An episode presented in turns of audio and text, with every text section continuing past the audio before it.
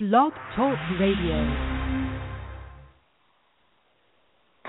Good morning, listeners. You've reached the voices of the cannabis war, where we are here to tell you about what's going on in this world, straight from the mouths of prisoners, defendants, uh, volunteers, and everything that everyone out there um, through this this actual radio show sponsored by CCHI 2016 so we'd like to give a special thank you for them for giving us this platform.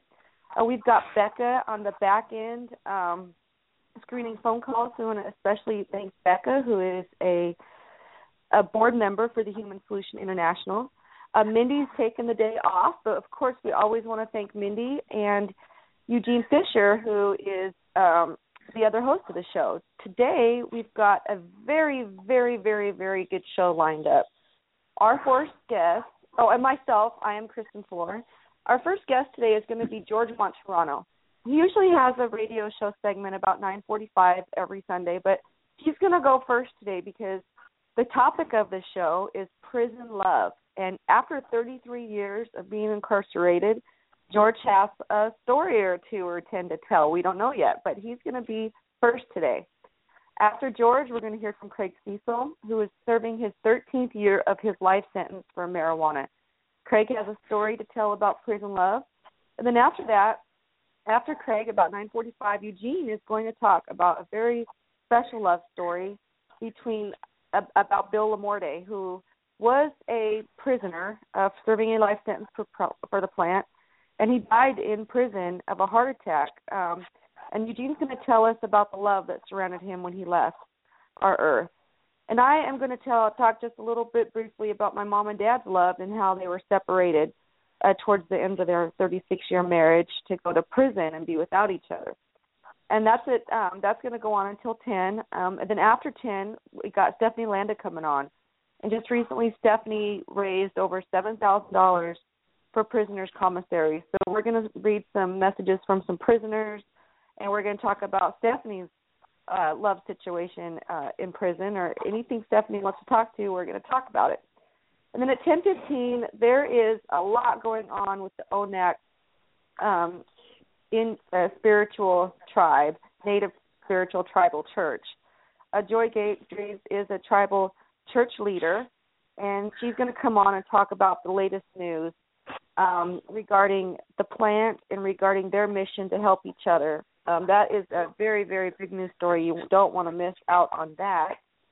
And then we also have at 10:30 we're going to go to open mic. So um, we're going to talk to we're going to talk to uh, Tom Korby from Northern California, and then anybody else that wants to call, we can squeeze you in. Just um, call this number. It is nine one seven eight eight nine eight two nine eight. If you don't get on today, send me a message if you have a current news story that you want to tell, and we'll schedule it for a future show. Uh, but first, again, my name is Kristin Flor, and we've got Eugene Fischer here, who is the other host of the show.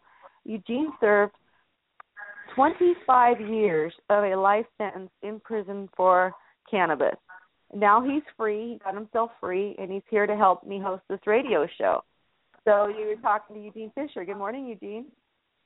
Good morning, Kristin. Good morning, listeners. Uh, Kristin, since this program is on love, I want to read very briefly uh, a quote from the Bible. I usually don't quote the Bible, Kristin, but I'm going to quote it because this is so beautiful. This is from First Corinthians 13, 4 to 8. Love is patient. Love is kind. It does not envy, it does not boast. It is not proud, it does not dishonor others, it is not self seeking, it is not easily angered, it keeps no records of wrongs. Love does not delight in evil, but rejoices with the truth. It always protects, always trusts, always hopes always perseveres. Love never fails. But where there are prophecies, they will cease. Where there are tongues, they will be stilled. Where there is knowledge, it will pass away. But love never fails. Oh, I like it, Eugene. That's sweet. Yeah, I think it says so much about what love, real love is about. Not, not you know, not only uh, casual things, but real love. For and, sure, for sure. You know, it makes the world go round, Kristin. Uh, That's if we don't have love, we don't have any. and that's what we're going to talk about is you know what happens to love when you go to prison does it i don't think it dies but sometimes it does fall apart and um we've got our first guest george martorano on the line right now um that's what i want to know from you guys like what happened what's going on out there um george welcome to Hey, the uh, voice of Wisdom. hey Hey, george good morning, good morning, good morning, Kristin. Good morning, Gene. Good morning, George. George, give us Hey. some of your insights into this topic of love in prison. Well, uh, you know, it's a, it's a, it's a, it's uh, let me see. It's bumpy. It's rough. Love in prison. Uh, it's, it's, it's the most. It's a reality show that you must swallow, and uh, and it's very difficult. Very difficult. Now, there's love of children and parents. You know that that's usually uh, it's usually there, but the relationships with girlfriends and wives is a difficult situation. And let me let me let me go to the poem I wrote. And again, I write them uh, right before the show, and I don't even title them.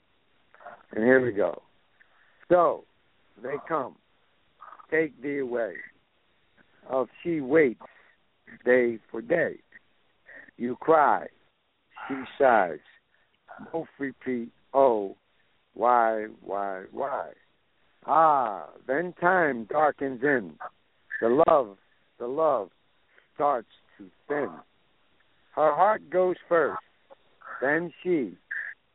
Thy cell and you curse, but remember, through and through. Is and is the love raped from you. There you go. Wow. So, I like it. Uh, you know, uh, as a teacher, uh, ladies and gentlemen, I had a class. I basically had a class. What uh, title? What would wife wifey do? Because uh, you know the women today are, are more independent, uh, and so you get this uh, knock on the head sentence where you're talking ten, twenty, thirty years, or you're going to die in prison, and uh, you basically you're young of age, and now you have tell this uh, young woman to ride with you to the very end. Okay, so I would say, I actually numbers today, the numbers today, nine out of ten are going. Okay, so now uh, and then this bumpy road that uh, you're going to get hit with, that could hurt could hurt your positivity in doing time, because now you're emotional distorted. You're not thinking clearly. You're uh, if you're doing educational programs, you don't want to go to classroom. You don't want to study.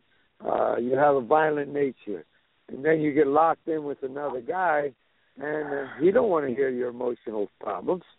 He don't want to hear it. So I've seen situations as Gene, where you know once they go through this very very bumpy road with the wife or the long term girl, you know it really it really messes up his time and the guy you went and it's and it's going on every day in the state and federal system and relationships.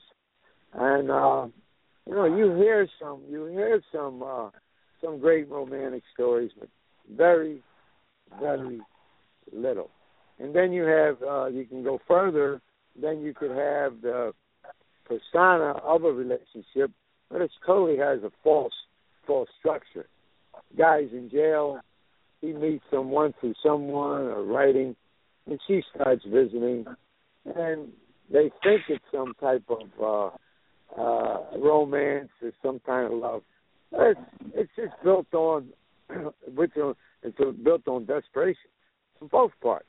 From the woman coming to the jail, the guy reaching out, And um, nine again, nine out of them, nine out of ten of them cases, when the guy goes out, they never live with each other, and then they try. And uh, as far as my my professionalism as a teacher mentor, what I try to do is uh, give them that course. Uh, you know, prepare them for what's coming because it's coming. She's going, or he's going. It's fresh. It's faster for the women incarcerated. Them poor girls, they're they're, they're nine out of ten are in there kind of, kind of a guy, and uh, that guy goes quickly. So hmm. you know, and it's it's happening every day now. What I try to focus on, in reference to uh, you know the romance, the long term romance and love one has with their children. That's what I try to concentrate on. But I always give a crash course. You know, what will wifey do? And uh, and it's a it's a it's a it's it's the it's the reality show of emotions within the fourth world, which uh, fourth world means prison. Gene. You know, George, uh, I got a question as I listen to you. Uh, and you know, uh, I respect you immensely. Uh, we became like brothers when we were together in prison. But I got a question for you: Is it inevitable, and George, almost inevitable, that prison will break up a love relationship eventually? Absolutely, because even even well, if you can be man enough and uh, if she can be woman enough to say, "Hey, you know what? I don't know is not going to hurt me," and you can probably sustain the relationship, maybe, maybe five out of ten. If you're man enough, or she's woman enough to, you know, uh, not question the situation out there, because in uh, especially the woman's life, you left her, them bills, some bills are still coming through the mail slot you know the kids are there, so it's a very difficult, very difficult situation. And uh, she basically she has to move on. Uh, they start moving on first for economically situations, and then also for emotional situations because you know the heart the heart is a lonely hunter and it's going to hunt. So uh, I would say it's going to, in my opinion, especially today. Uh, my my father did an awful amount of time and my mother waited 18 years uh, faithfully. And uh, is she is she a saint? I'm sure she's a saint. But today you cannot. I wouldn't expect that, uh, ladies and gentlemen, from my daughter because not that she's a bad person. She just looks has a different outlook on this fast life that we have in this world today. Gene? Uh, uh, George, okay. Uh, then, then I got another question for you. Is it is it the mature thing? Is it the right thing then? If you're going, if you're sentenced to a long-term jail sentence, to talk to your wife, if you're the guy going to jail, to talk to your wife and say, you go and build rebuild a life with whoever you, whoever you find. Is that the right thing well, to do? I, Yes, I did that. I did that in the mid '90s. Uh, I had to uh, let someone go on. We're still friends today, but uh, you know, it's, it's not. It's not. It's not an abundance that that's done. It's very selfish. Uh, the male, like I said, the male and the women incarcerated, uh, crazy as sounds, become children again. They act uh, high school students. Very jealous and uh, incidentally, uh, Gene knows, and a lot of the free world don't know. That's why the cell phone problem is in abundance in these prisons today, because these guys, girls, they want these cell phones because after a certain amount of time in the evening, can't go home. So if the girl the wife wants to go out, she just waits till you're locked in, which is usually 9:45 nationally, nation around the nation. So, so now they want this cell phone where they're going to make a call at 11, 12. Where's she at? And the guy gets himself more trouble possibly even more time. So emotions in jail have to be have to be looked at in a very womanly or manly manner to make the correct decision because the worst thing to do is make yourself do hard time through uh through emotion. So uh and I try to make uh some sense of it, but there is no sense someone's going to depart.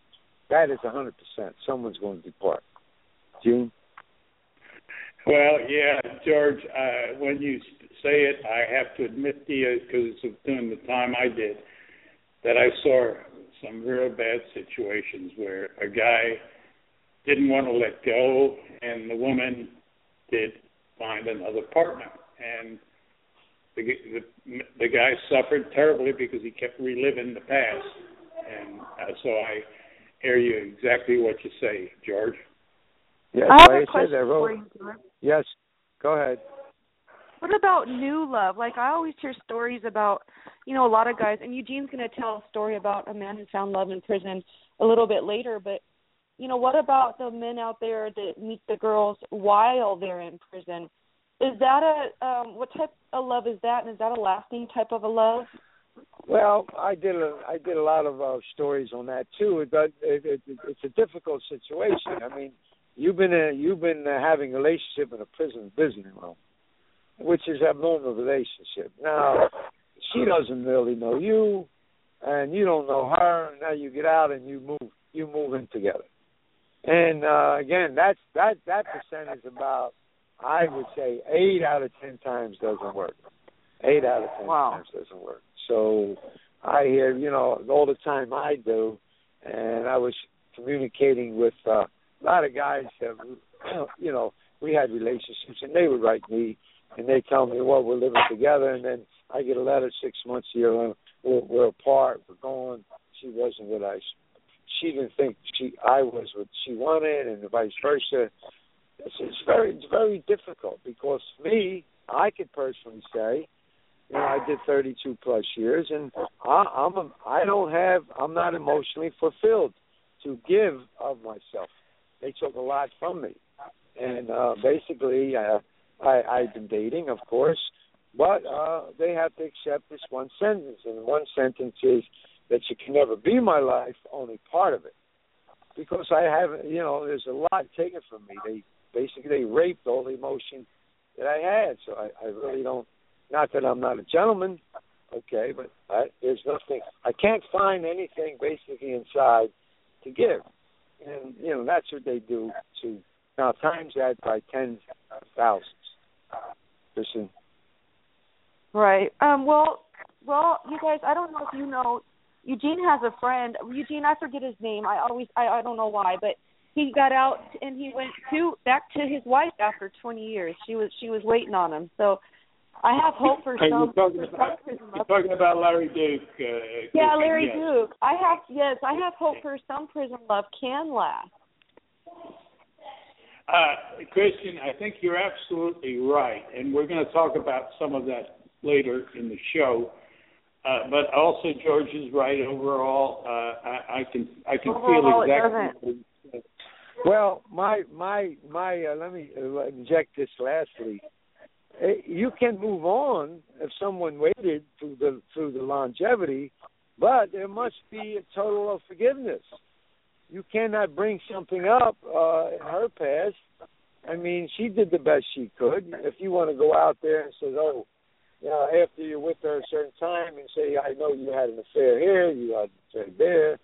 So you must have forgiveness. And forgiveness is I believe is is the cornerstone to to many things in life. Many things in life. So if you can say, I forgive you, I'm sure you can move on, but them cases them cases are not not too many. Gene? How does how does a prisoner survive uh, a broken heart? What do they do to to get over it, or do they just feel the broken heart? Well, I, I broke my heart was broken uh three times and uh and you don't over it. And I just just did a YouTube uh, a few days ago. That's funny, right about that, how I became a poet. I mean, I never had an education or training from a poet for being a poet, but uh, I write prolifically because my heart is broke. So you know, when, uh, once your heart's broke, I I mean, I live in normalcy. I'm free now. Uh, I meet people and I smile, and I'm a gentleman. But your smile is never never the same. Gene.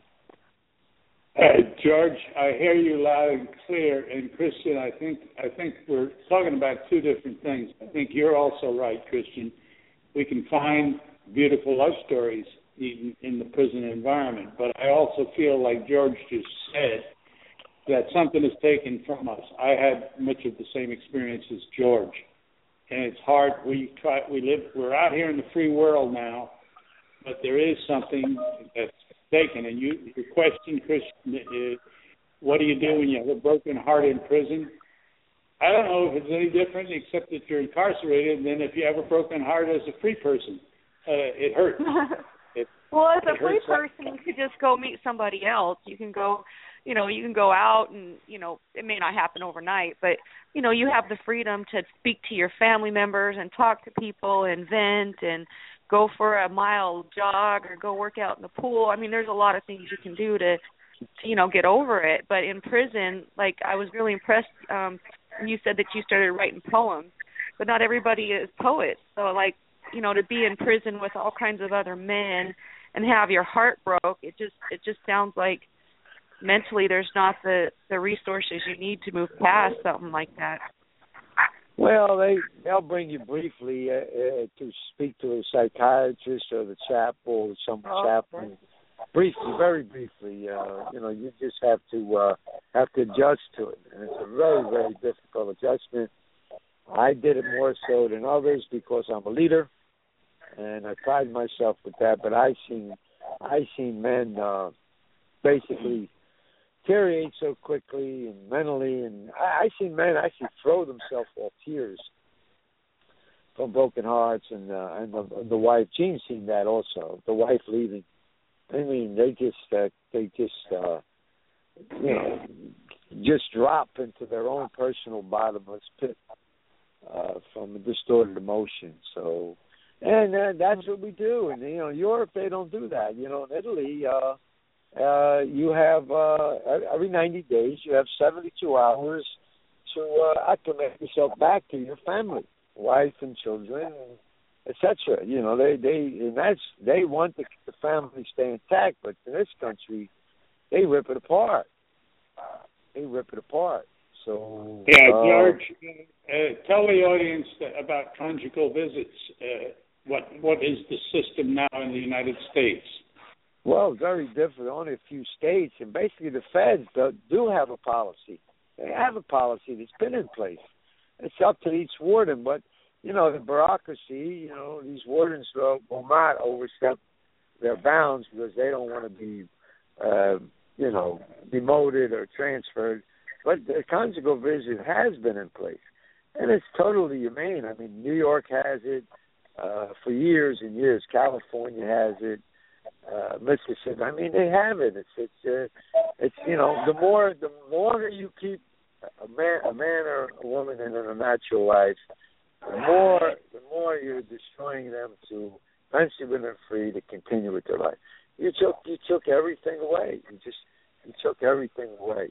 They mean they basically they don't even have to really. I mean they'll they'll get out there and they'll they'll cuddle and you know, uh, you know the essence of all that. For me, I only can speak for me. It's it's not the same. Not the same. Gene. George, uh, let's define for the audience uh, what we mean when we talk about conjugal visits. A conjugal visit is where you have a trailer or a room or something set apart in a prison, and you allow. Well, it's usually a trailer. It's usually a trailer, and uh, you got it if you got good conduct. And the states that have it, every 90 days you get a trailer visit, and your wife can come for I believe it's uh 48 hours, two, two nights. uh You know, yeah, 48 hours, 72 hours. It's a holiday, and uh, they the woman brings her own uh bed, bedding, her own sheets and stuff like that. She can bring food, and they can bring the children. There is there is a you know, all the cable TV. They have uh, a little playground for the kids and uh, stuff like that. So, uh, and that that uh, I see situations like that where it didn't work in, lo- in long-term incarcerations because the woman is just she just doesn't want it anymore. I mean, it's not romantic to her, and uh, I've seen that situation. Even though they were just it's just uh, it's just the crudeness of it uh, didn't make it work. So uh, even with that, even with that, uh, it's not a hundred percent because of, uh, it's an unnatural way of life, a natural way of life. Gene. Um, uh, I just want to let all of our listeners know, and you too, also George, that it's about 9:25, and Craig Cesal call can call in any time between now and 9:30. So okay. if we just get interrupted all of a sudden, then that's because of Craig. So no, I just want to let you know. I'm that. good. I appreciate being on, and uh, I look forward. Well, we don't to have to end it. Corner. We don't want to end this until he calls in, but I just want to let you know that he he can call in any time, just just so we're all aware. Yes, yes, yes, yes. I want to keep talking to you. we love Uh-huh. your insight. George, George, before we get you off, I just want to ask you then, uh, I, because I know you're a romantic and you're a poet. Uh, we we talked about how difficult it is, but there are cases where we do really see uh, a love re- a love relationship blossom even in prison. Is that correct? Yes, it uh, happened to a friend of mine. Uh, uh, he meets a wonderful girl, and uh, she had children, and uh, they got married, and they're they're living a very good life now in South Florida. There is there is Aw. some situations, but he met he did 25 years, but he met her when he was doing the last four or five, so she could have she rode with that.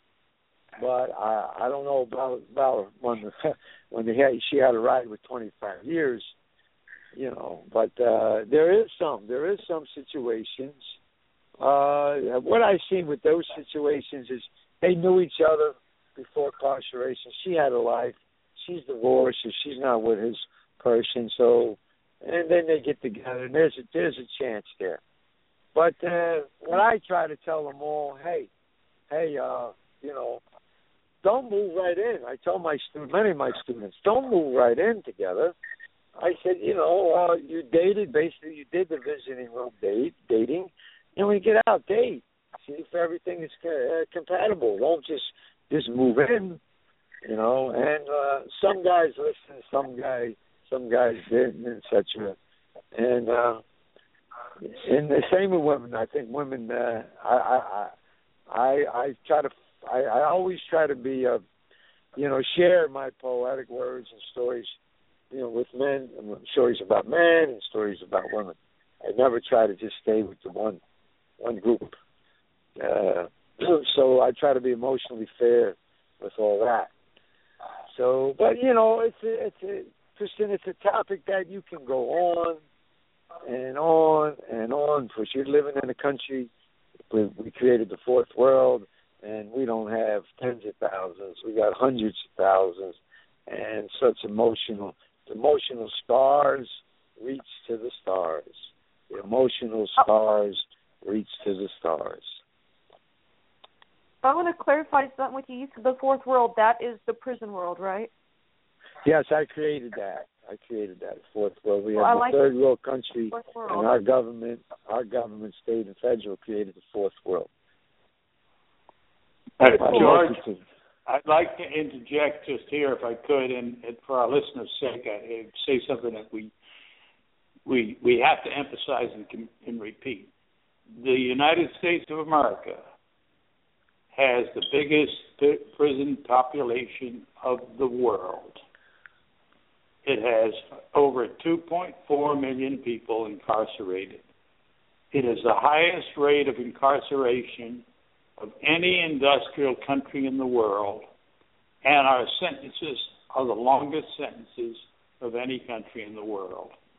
And of the long sentences, drug sentences uh, are almost 50% of what we put in prison. And of the 50%, it could be as much as 50% of that are for marijuana crimes.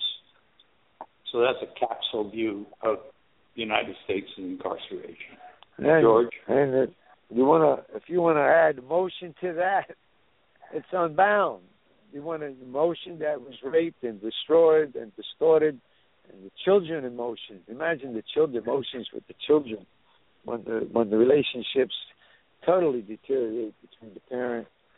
Uh, I told you a few weeks back uh, about a 15 year old, her mother and father in Texas went to prison. She was living in a car, ladies and gentlemen, in a car and she found out about me, and she wrote me this letter while I was incarcerated, and we got right on it uh, with Dean Becker, uh, radio show host out of California. We managed to help little Rita. So uh, that's just one case. And again, times that by tens of thousands. I mean, uh, we there is no, there's no, and then like I said, in Europe, they they look at that. What what's what's going to happen to the family? What's going to happen to the wife? And we we have to we have to make some changes. I'm hoping to do a TED talk. I have someone trying to get me on the TED talk, and I'll, inject all that kind of stuff in my speech.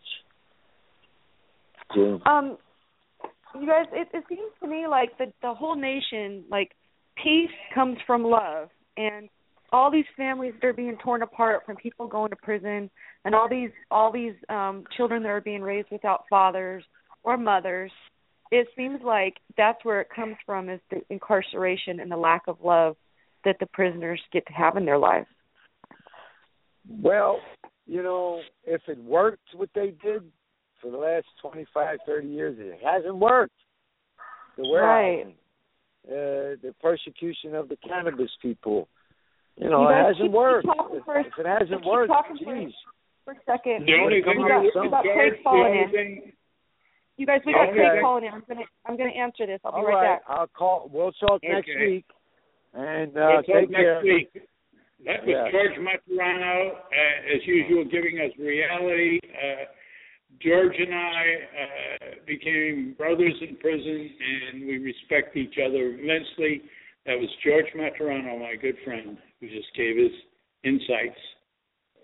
And now we're going to have uh, Kristin is going to have uh, Craig Cesal. Is he on the line, Kristin?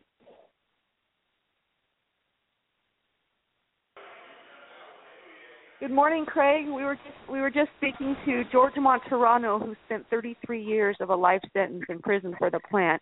We're just talking about love in prison. How are you this morning?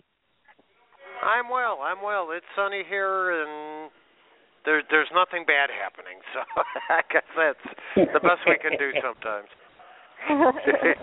Good, good morning, That's Craig. good. I, I, I, I'm glad to hear nothing is nothing bad happens. That's a good day in prison. That's that's true. That's true. Sometimes that's the best you can hope for. I don't know if you heard about a, a new rule suggestion though that the BOP is uh trying to implement and uh and I'm trying to push back against is they want to Tell arm Tell us. yes, they want to arm the BOP staffers Oh no, pepper Okay. spray Oh. and tasers. no, no. and I think that would be a real bad idea. I think they'd be used more for punishment than they'd be used for anything else. Oh, And a little But bit of also, history that they also, Craig, it would put the it would put the prison guards in, in danger because uh, uh, that's why that's why arms aren't allowed in prison because they can be used against the guards also. So I think it would be it would be detrimental to the guards also. I believe that because come to think about it, with some of these officers, that the the very few times where I've ever seen it deployed, one was here recently. Is uh, an inmate went to leave a housing unit because he was having a medical problem. Him and the officer had words, and they ended up punching each other. and Wow. uh, a few a few punches uh, were exchanged back and forth. The inmate sat down. A whole bunch of other officers came running in, following an alarm and uh, they handcuffed him up and sat him on the ground. Well, currently now they keep pepper spray in a lieutenant's office, and there's a few people authorized, you know, to take it out of there. Well, in that situation, they did come running with it, and here he was sitting on the floor, handcuffed. And the lieutenant walked in and sprayed him with mace when he was sitting on the floor but against the wall. oh that's And that- crazy. That's That's- what I'm afraid of is that the you know with these officers carrying it, is they'll use it for that sort of basic retaliation more than anything. That's what's going out here on the streets with the police and the guns. It seems like there's been a lot of people, you know, unarmed or with their hands up or not doing anything wrong, but they've overreacted and used used force and actually killed people by doing that. Are you scared? Are you scared, Craig, that you might get tased? Well, I mean, I I definitely don't want to be tased or you know pepper sprayed or anything like that. And I can't kind of have to wonder, you know, if one of them that you know is you know one of the less than rational officers, um, if he goes to grab for his spray, it seems like the, the initial reaction would be to stop him from spraying you. So really, that that spray would be bringing on some sort of physical act against them. You know, whereas Wow. otherwise there probably wouldn't be any physical interaction between the officer and the inmate. You know, I, I think it I think it would just bring problems that we don't have and it wouldn't eliminate any problem we do have. Um, how are they coming up with the decision to do this? Who who who decides if they're going to allow this to happen or not? Well, being that the Bureau of Prisons is a federal agency, they have to post this as a rule proposal in the Federal Register. And uh, what that does is that allows anybody in the public to make comments uh, on whether the uh, federal government should adopt this new rule. And uh, I've sent some information to Mindi, and I'll send it to you also. That there's a certain address where people can send letters uh, up to April 29th on whether they think that this rule should go into place. That officers, in their wording, would carry less than lethal force weapons. and uh you know, really the public can reach out and uh send letters to the rules committee at, at in Washington D.C. to say that no, this new rule should not go into place. We shouldn't give these officers weapons because there, there's really not a problem. And I think Gene can verify this. Officers very, very seldom are assaulted, and almost never by a group of inmates. You know, so I mean, it, it's really not a a major problem that needs uh solving. I think Huh. putting No, I, I, putting I, weapons I, in Greg, I think you you raise a good point, and we're gonna we'll make it a part of our campaign as, the- as the voices of the war uh, to get uh, people to write letters in, uh, uh, on this issue and send them to uh, to DC because I agree with you wholeheartedly. I think it would be a, a very detrimental situation. Um, Greg. Well, just speaking for myself, I definitely don't want to be the victim of any of these, and I, you know, I have no inclination to go assault any officer or anything. But even their rules for engagement in this new rule just says, you know, for situations where the inmates might, or there's a situation where somebody might get hurt, where property might get hurt, or where the officer believes it's necessary for the control of the inmate. Now, I could see that being stretched in all kinds of absurd ways. good God. Huh. This call is from a horrible, federal prison. I I shudder to think to wonder. for, for reasons of control of the inmate. I shudder to think about Yeah. that. Yes, yes. and uh, I've heard at uh, FCI Pekin, they they experimented with it for a while, and sure enough, you had especially women in the men's prison spraying the men just based on you know what they perceived to be the way the inmate looked at them. Huh. Maybe that's Mm. would somehow fall under control of the inmate. oh goodness gracious. Okay.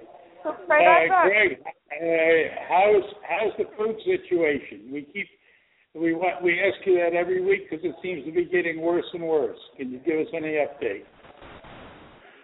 Yes, they've eliminated meat from a bunch of the meals. They used to have, like with breakfast, you'd years ago you'd get some bacon, you know. Then they had where you'd get a piece of sausage or whatever. Then for a while it was a slice of bologna. Now it's no meat. they virtually eliminated the meat with uh the breakfast meals or when they serve breakfast for supper. They just the meat's disappeared. Are they trying to make vegetarians out of you?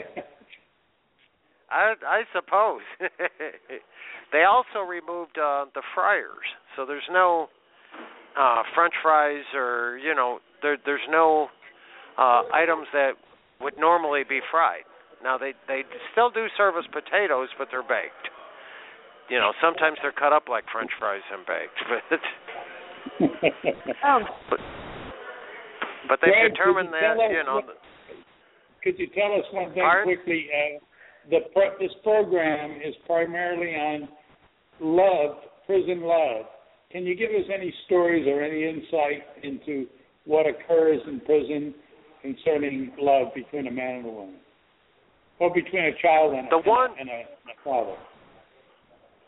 The one story that you know uh, just came to my mind when it, when I read that to be the um, topic of the show tonight was a guy that I, I'm sure he wouldn't mind me using his name. His name is Charlie Lowy, and uh, Charlie and I were both owners of towing companies. And Charlie met and married his wife in 1981. In 1983, uh, he was charged by the feds because the owner of the towing company that he was the manager of was a union figure and thus a mob figure, and there was some sort of fight between Syrian and Italian control of the mob, and uh, some people got killed as a result. And they determined that some of the bombs used to kill people were stored at the towing company. So Charlie got arrested basically for being an accessory to, you know, the bombings and killings of these people. He was charged with uh, conspiring to assault them. Well, wow. Charlie and his Charlie and his wife were, of course, together for two years, from 1981 till his arrest in 1983. They were married. They bought a house during that time, and uh, now here it is. Charlie's still waiting for his parole date, which, at best, uh, could be uh, in 2019. But his wife still, at least once a month, still comes to visit him every month. She still lives in that house Aww. that bought together. Aww. I mean, they still write to each other and call each other, you know, constantly. That I mean, you you just have to. I mean, you just have to wish for something like that. I mean, it, it's just so uh inspiring to see that that closeness, that love between them. That's really Yeah, sweet. That's really great nice. to you say one thing that uh, I think we should emphasize to listeners. Uh, it's it's a short-term sentence that he's doing, and that makes a lot of difference too. Yes. Another factor in that whole line is that unfortunately love is is fleeting for a lot of inmates because um and I can speak in my own situation. Really right after I was sentenced, my sisters put blocks on their phones where I couldn't call them anymore. My parents did the same thing. And really the the only family members that I I still have contact with and have always remained contact with was my children. I always talk to at least child at, at least every week. And that I mean that comes from uh and my daughter, you know, always shows me just an unequivocal love. I mean, it's always there, always sharing her week with me, always sharing, you know, her insights, her feelings, and her love. And that makes such a difference to me. You know that that I do feel that that every week. You know, and of course I felt it between you know Curtis and I before before his passing. Wow. Um. George, George, I, I just mentioned, and Kristin, I just mentioned this quickly. Uh, with I had a love affair with my mother, and when I say love affair, you understand. My mother and I loved each other as a child and a, and a mother can do. And every day before she died, while I was in prison, every day for my 30, 25 years, uh, we talked on the phone for a minute or two just to hear each other's voices, and that love sustained me. It's one of the main major loves that sustained me through prison, and it also uh, helped her. She needed to hear my voice, so I uh, I hear you loud and clear, Fred. Yes, it, and it's that love that you know that we all grasp for that that really helps you know helps make us through the day. As you can well verify, you you look forward to that phone call, you look forward to that letter, you look forward to you know all the expressions of love that you feel, and especially when you know, especially you know with a life sentence you know the the people that were my neighbors that were my coworkers that were the even my friends you know through high school and grade school and college and all that. You know for the first year or so you know i heard from you know once or twice a month by letter or whatever and you know after a matter of months uh, those fade away you know. And for me they faded away many years ago and those people that hang on and show their love you know just make all the difference Greg, Um, uh, I'd like I, I'd like our listeners to answer a basic question that you have raised so well. Is this the kind of country we want, where we give these long-term sentences that destroy so much of life for everybody? Is this the kind of country we want? Greg. No, and, and I would like to add to that, especially as it comes to nonviolent drug offenses. As you know, half of the federal prison population, there's 195,000 federal prisoners, and roughly half of them are here on drug convictions.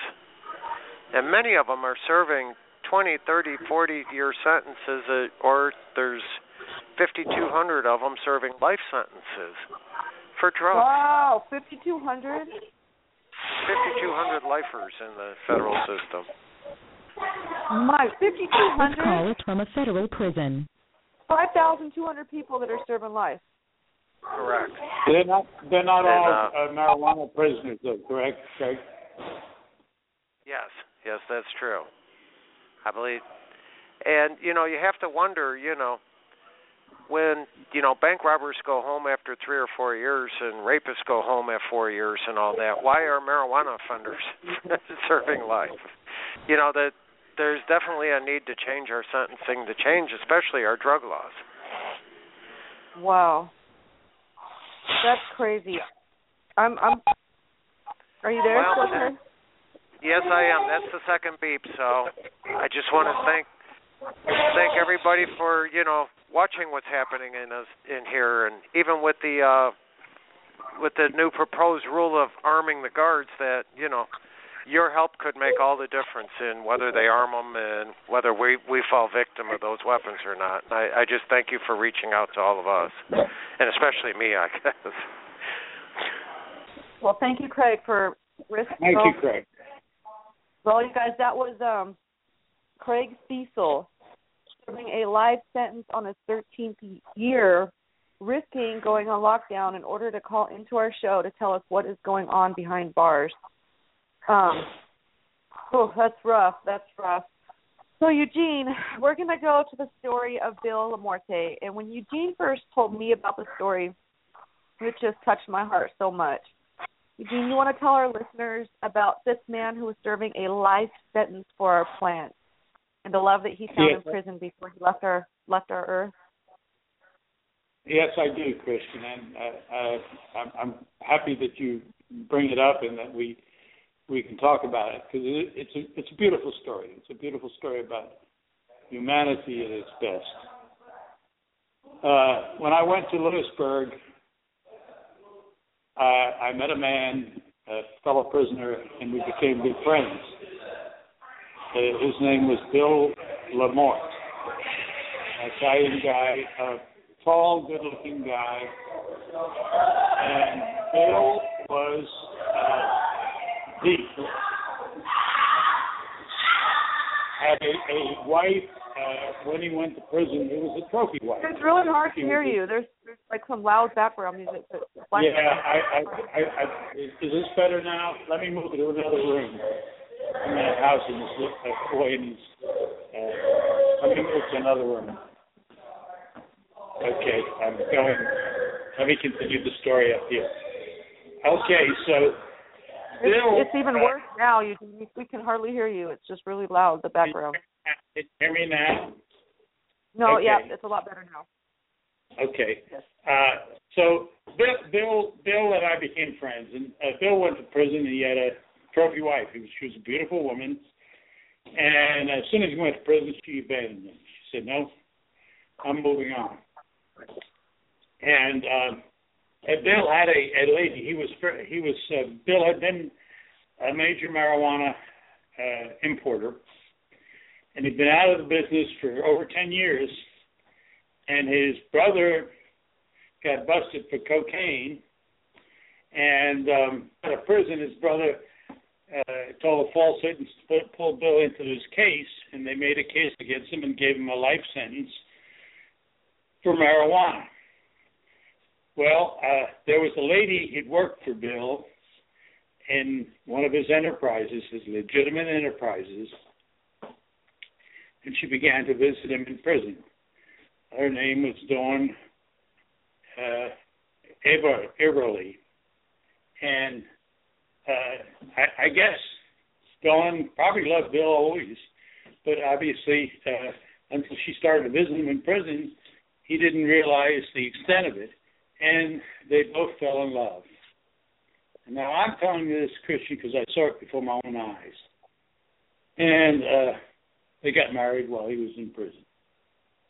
Now Bill had the same kind of sentence I did for marijuana, a life sentence without parole. And so she didn't have any expectations of him getting out. But they just loved each other so much that they were married.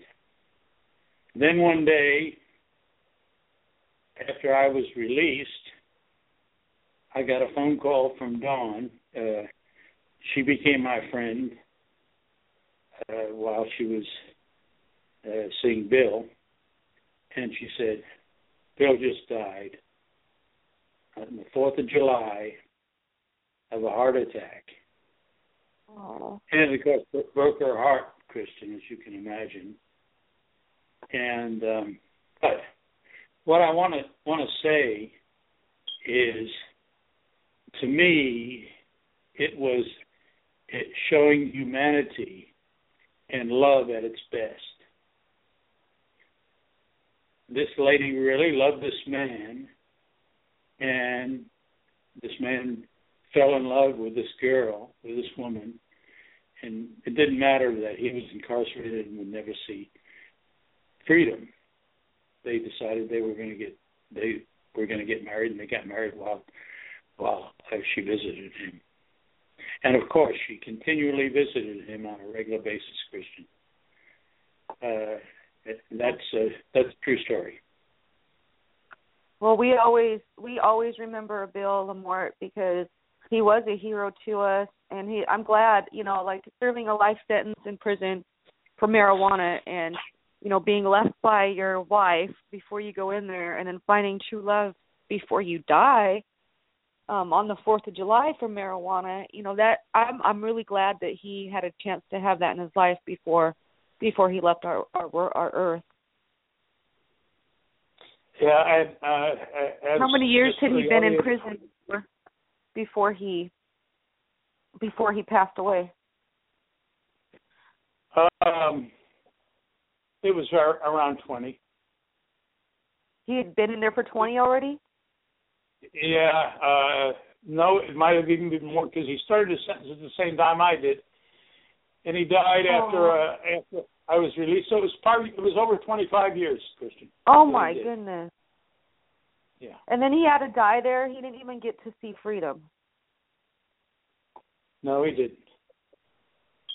No, he didn't. But at least he got to feel some love. That was the beautiful thing. You know, again, his his trophy wife deserted him. Uh, this beautiful looking woman just walked away, and this other woman with with the inner uh, inner beauty that's so was so wonderful uh, fell in love or continued her love because I I kind of speculate that even as a free person when she was working for him she probably felt something for him but then he reciprocated and felt that love and they had a you know a, a real love. It couldn't be physical because he was incarcerated, but they had a real love, and they even got married. Aww, that's really sad. Um, how did she take his his passing? Well, as far as I know, Dawn has not remarried or had a relationship like it. Again, I, I I can't really speak for her other than just what she's written me and told me, but uh, it hard because it was, you know, it was that kind of uh, deep, deep love, and um, uh, but that's that's part of life. Uh, that goes on, and so many times uh, uh, you don't see that situation. As George Martorano said, Kristin, in the, in the beginning of our program, most prison romance breaks down because of, especially with these terribly long sentences, except between parents and children, for example. I want to emphasize that because that was my own experience with my children. The love continues. The, uh, you know, a child loves simply and forever the parent, and uh, a good parent does the same with his child or her child. And uh, so I saw saw those things happen, but the the love between a man and a woman, a husband and wife, uh, uh, they put between boyfriend and girlfriend. Uh, long long sentences do destroy it. It's part of part of the destruction of our system, Kristin. Part of right. the, the how under, underside of this, uh, as George Martorano says, the fourth world of, of U.S. incarceration. All right. Well, Eugene, I'll tell you a little bit about my mom and dad. When my dad was incarcerated, uh he went to prison first. They were both sentenced the same day and they immediately took my father, my sick father in shackles and took him took him back to where nobody could ever ever ever see him again, including my mother. Well, at the point of their incarcerations, they had been married for 36 years and they were suddenly physically separated. They could still talk on the phone to each other because my mom hadn't went in yet. Well, about I'd say a month later, my mom had to self surrender herself to the Phoenix Bureau of Prisons down down in Arizona. So after that, um, all of their connections, all their communications, 36 years of a life together was completely severed. There was absolutely no more communication um, other than me, basically. Um, they couldn't, the wardens from both of their prisons would not allow them to speak to each other. Um, he would not let them talk to each other, write letters to each other, or anything like that. So they were completely separated after 36 years and left left to spend their time in prison. Well, my father was extremely sick, you know, and, and the time when he needed my mom the very most in his life, it just wasn't there. There was no wife to go get him you know, a cup of tea or something. You know, like I said, my dad had over eight broken bones, so he couldn't even walk. He he didn't even have any help helping him make it around in the prison, other than the other prisoners that were there. And so, you know, my father's last parts of his life were calling me, tell your mom I've got one foot out the door. Tell your mom I I'm probably not going to make it till she gets out. These are all things I didn't tell my mom. I can't tell my mom that. Well, once in a while I tell her a few things, but it was really difficult. And he wrote he wrote her love letters um that I still have not given to my mom. Um they're there, she knows they're there. I suggested that she not read them right now because they're very hurtful. Um but um their their love was was separated until the night that my father passed away a crazy night because they hadn't spoke to each other in so long. And he had a couple heart attacks and he was shackled to a bed, laying there on the stretcher or on on the prison or on the um hospital bed and you know, the US Marshals called me. They said, "Kristin, you know, you got to come get your dad off life support." He had a heart attack yesterday. They didn't, they didn't even tell me yesterday he had a heart attack, but they told me after he wouldn't die that you know I needed to come out there and and see his last be there with him. Well, when I got there, he was he was guarded by two guards, shackled to a bed. It was just like looking at a murder about to take place. But I um my mom called me while I was in the room with my dad and I said, "Here, mom, I'm to put the phone to dad's ear." And I put the phone to my dad's ear.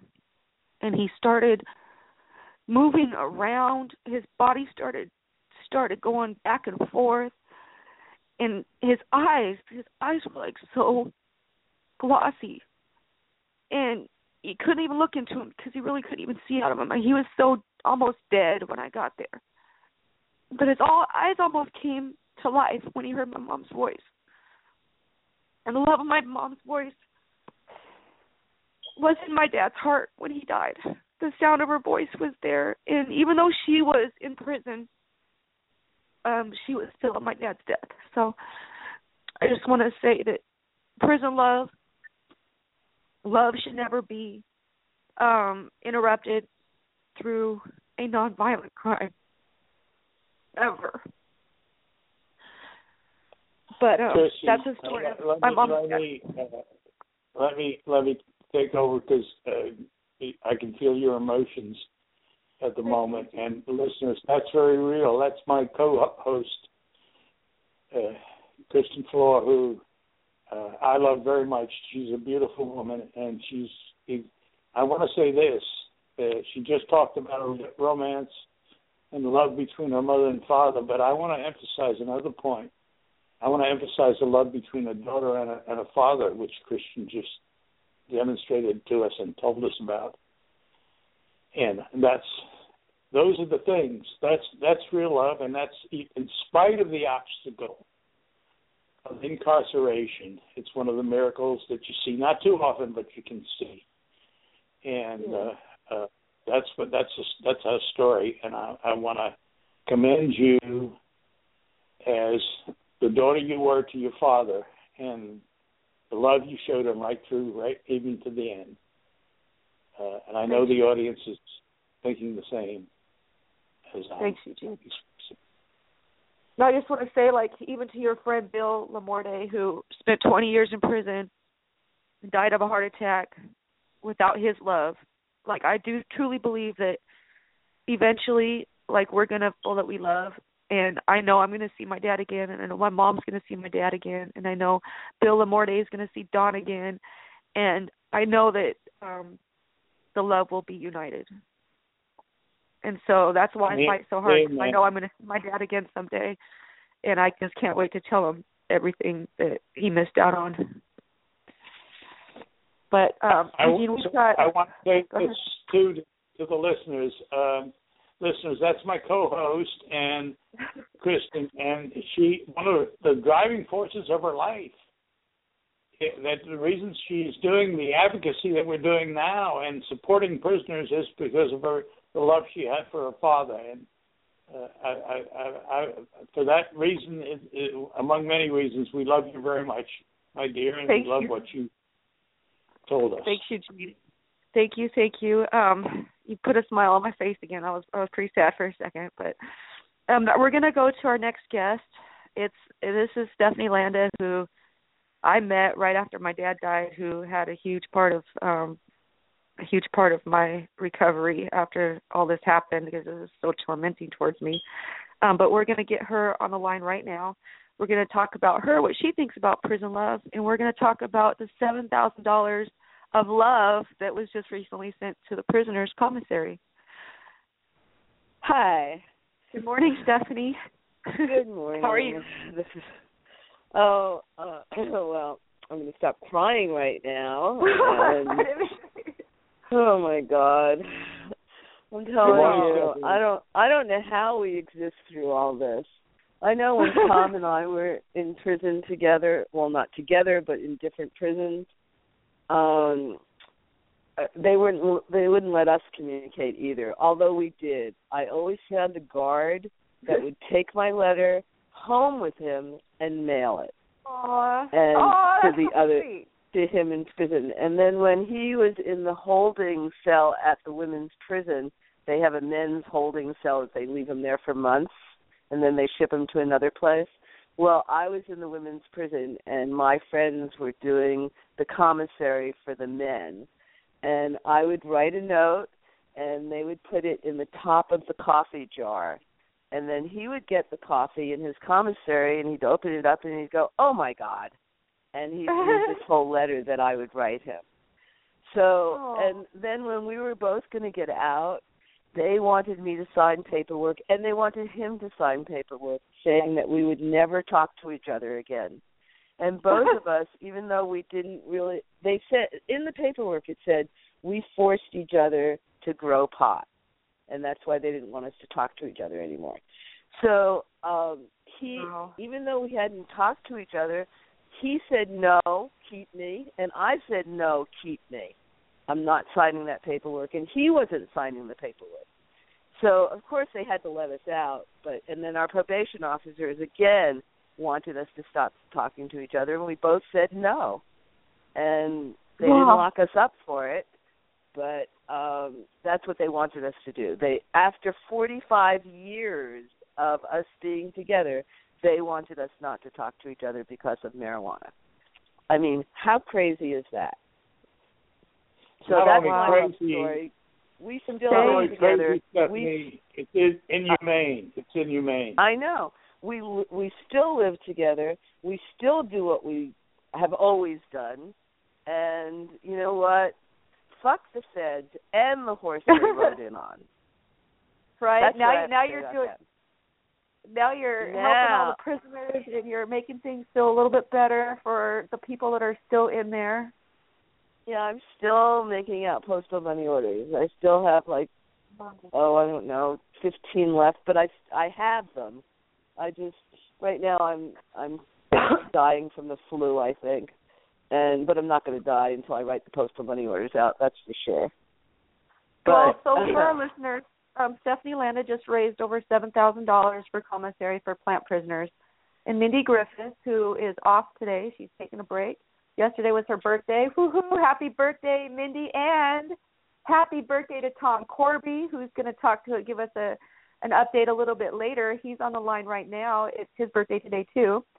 Um, but um, Mindi did a bunch of work writing uh, writing little letters to send with the money orders and some of them some of the prisoners have already got the money orders that you raised for them and mindi's got these messages and so i have a few messages that i want to read um, for you stephanie and for the rest of the of our listeners one prisoner uh, jason yes jason geisey he said wow that that is a great surprise tell stephanie landa and freedom grow thank you from the bottom of my heart i will think about some book titles this is amazing. Thank you, Mindi, as I'm sure you're a huge part of this. I'm speechless. Have an amazing day. Um, Aww. So Mindi suggested that they, um, I believe, spend some of their money on on some magazines, or or if they wanted magazines, Mindi would help them get some ordered. But another one is thank you so much with like four O's, uh, Mindi. Uh, I will be sure to let you know as soon as I receive it. What kind of magazine should I get? Can I can it be a magazine subscription? If so, maybe like Men's Health or Hip Hop Weekly. Thank you, Ferrell Scott. And I believe that Ferrell Scott isn't he serving life down in California? Yes. Yeah, yeah, that is Ferrell Scott. Okay. So then we got another one from Mo Foley. Oh, go ahead. Oh, go ahead. Go ahead. Then we got another one from Mo Foley, and his message says, "Hi, Mindi. I was thinking about the magazine thing you asked me about. I have been getting National Geographic in in, in Espanol. My subscription expires around June. Do you think your friend could renew it for another year? I think he's talking about you. It has to be in Spanish, though. I am a Span- Spanish fanatic. Becca got me my oh Becca Becca's screening our calls right now. I hope she can hear this. She said Becky Becca got me my interstate I don't know it's a similar magazine in, in Spanish last year, and she said she would renew it for me as long as I'm in prison. I haven't heard much from her lately, but anyway, does your friend with that National Geographic know how to renew for another year? Mo Foley. So that's that's cool. And then we've got um one from Craig Cesal, and he says, "That's great news about Stephanie Landa and the money on the way." Lastly, about the books, the only book I could really be interested in is, is the Almanac. Those make such a great reference book. But um, I also like crossword puzzles. And then another one is from Michael Knight, and he says, "Hello, Aw. Mindi. What an what an what an unexpected surprise. Please pass my thanks. It is greatly appreciated. I will be sure to let you know when I see it. I am curious though, who is Stephanie Landa and what is Freedom Grow? I will let you know a few book titles tomorrow if that's okay. Have a good night, Mindi, and again, please thank her for me, Michael Knight. Aww. Okay. So Um, this- the reason that the magazines are, and books is that I decided that yeah they need the money, but some of the money I'm gonna put on a subscription for them so that they can keep getting one every month. Cool. So I'm going to do both: Okay. send the money and send them subscriptions because I know that when I was in, that was really important that I got those magazines, and then I passed them around to everyone. Cool. Well, Corvain Cooper, he's he's serving life in California. He says he would like a book on how to write a book properly. He wants he wants to become a writer.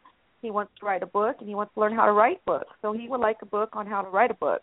Um, he said as far as magazines, he likes hip hop and all kinds of magazines. Now, Craig sent another message to Mindi and it says today, one hundred dollars showed up on my inmate account, and the memo says Aw. it was received yeah, the memo he got with it said it was received from Freedom Grow. Yay. He said this means Oh. um, new running shoes. He's going to get new running shoes, which if you saw my running shoes, you'll know I need them. Uh, the record says it was deposited into my account today, three one sixteen. Please forward extra thank you uh, for me to Stephanie. Oh. And Well, that all makes and then Ricardo.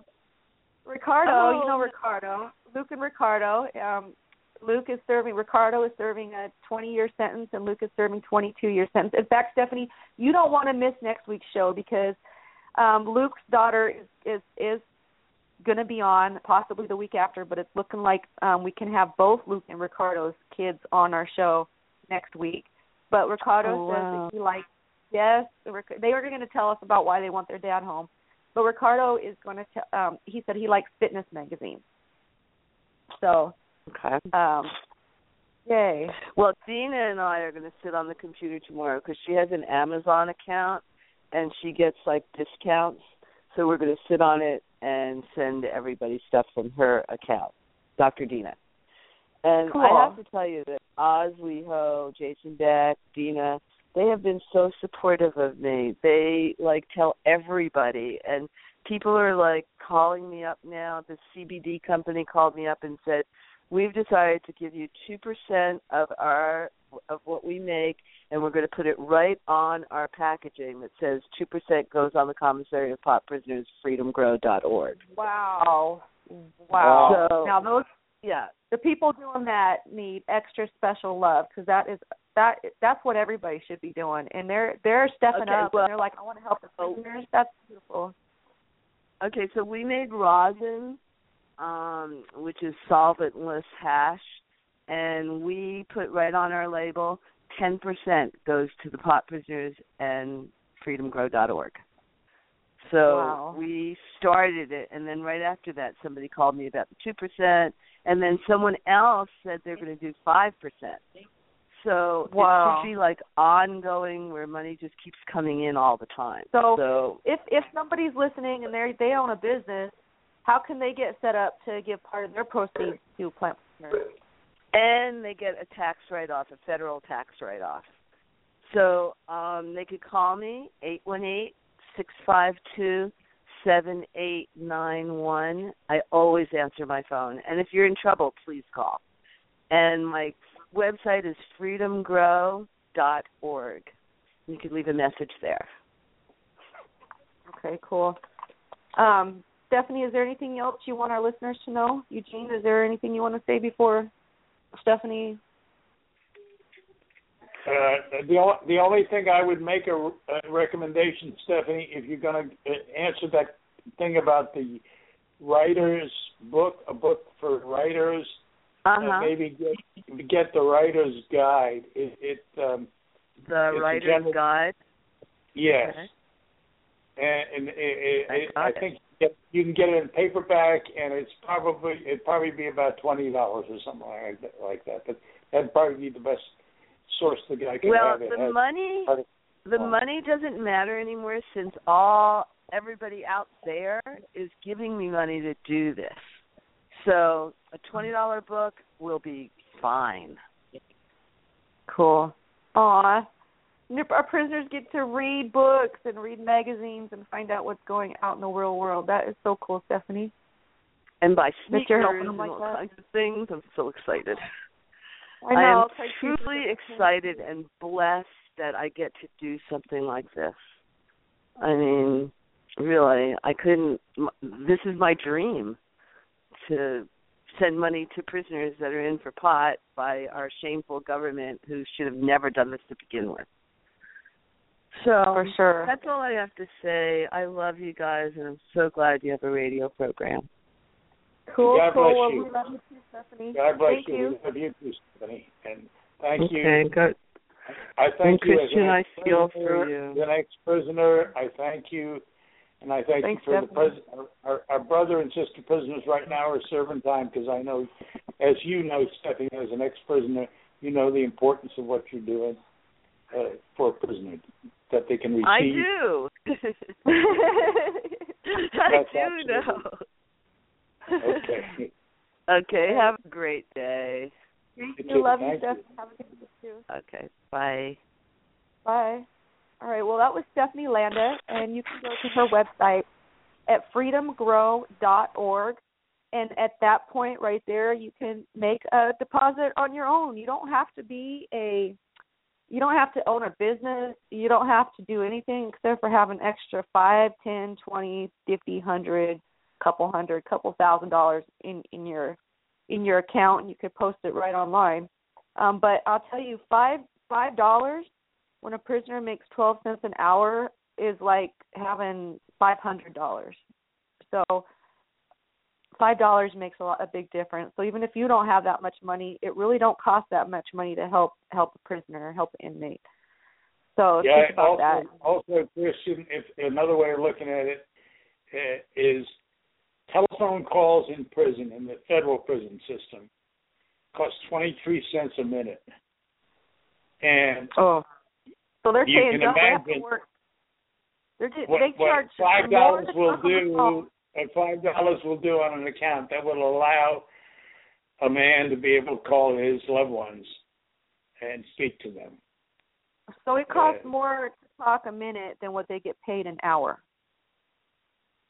That's correct. That's the same. That's a shame. That's not that's not acceptable. But you guys, we've got our next our next caller on the line. Um, now this is a news story. This is straight news right from the front lines. You are not going to get this anywhere else unless you go and you find an article and read about it. But you're going to hear this story that's coming up um, from Joy Graves. She's a spiritual leader for the ONAC Native American um, Church and just recently the church has been going we've had some updates um, we've had matt pappas on we've had joy graves on um, apparently the the law system through the post office and the police and all kinds of all kinds of law enforcement out there has been basically attacking the members um, because they use there, there's a law, a federal law that says they can use it for spiritual religious purposes, and that's exactly what they're doing. However, the state laws across across the nation, especially in Utah, where one of our church members got pulled over at the other day for carrying some cannabis um, across the country. Um, he was in in jail for a couple nights. In fact, I think he might be on the line here too.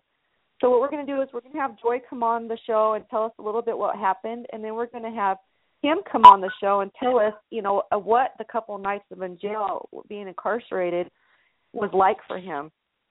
Um, good morning, good morning, Joy. How are you doing? I'm doing good, Kristin. How are you guys? oh, we're hanging in there. We're talking about um prison love today, so things things have gotten a little emotional here and there, but we're doing pretty Yeah. good. I wanted to point out to you that even though your dad is not physically here, he is always where his heart is. So he's always with you and your mom, and I want to make sure you know that. So Thank you. It Yeah. means a lot coming from me because you, you know, I, I feel a lot every time you come on our show. The things you've said has has affected my whole day. Your your your spiritual guidance means a lot. Thank you. well, thank you. That's what I try to do. cool. Just though, so I just wanted to make sure you knew that because you know I know how hard it is. I lost my dad too. Um, I was going through that 56 year thread of a sentence when I lost him, and in fact, that's why I didn't go to court last on the second because it was my dad's birthday, and they were trying to recreate that PTSD for me, and I'm just not. I'm not going to subject myself to that kind of abuse. So I'm sick now. oh, I, I understand. I understand. Okay, so you know we had our package seized in uh, December from the post office. Um. I was able to get uh, Matt to take over some medicine for her. It wasn't. It was obviously delayed, um, and it wasn't. You know, I don't think quite what they were uh, hoping it was going to be because you know Matt was a little nervous taking it on the plane. But we did get her some medicine, and and she um was doing a lot better and then the uh hospital out there discovered that she was using it and so yeah so they cut her off of all of her medication and she passed oh, away No. She passed Yeah. away? Yeah, she passed Oh. away. Um, she had an issue with the trach. Her her trach. She had a trach in. Um, it started swelling, and so of course they rushed her to the hospital. The hospital um, acknowledged that it was hemorrhaging, but made the decision to just go ahead and send her home to die, and she suffocated that night. So What's, um, her name? really, uh, Elaine Salmons was her name.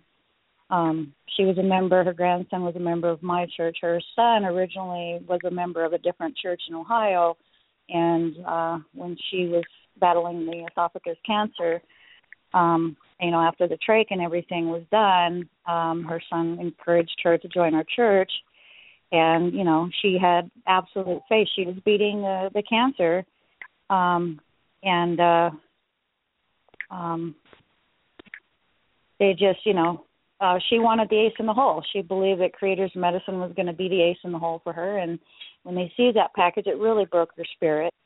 And uh, you know, that's about the time um, we were scrambling, trying to figure out how to get medicine to her. Um, we had a few members step up and and provide medicine, which Matt took over and and I mean she she wasn't able to to really get out of bed or do anything at that point. But once we got her the medicine, she was actually able to get up, move around, um, take care of her animals. She had a couple dogs. Um, posed for pictures with the family. They had a good Christmas. Um, and then on her son's birthday is uh, when he got the call. Um, you know, he was frantic, saying that you know the hospital um, was refusing to to deal with it. They actually were even refusing. She couldn't breathe, and she and, and as far as I see it, it was an unsafe discharge because she couldn't breathe. She was telling them that there was blood coming out of her trach.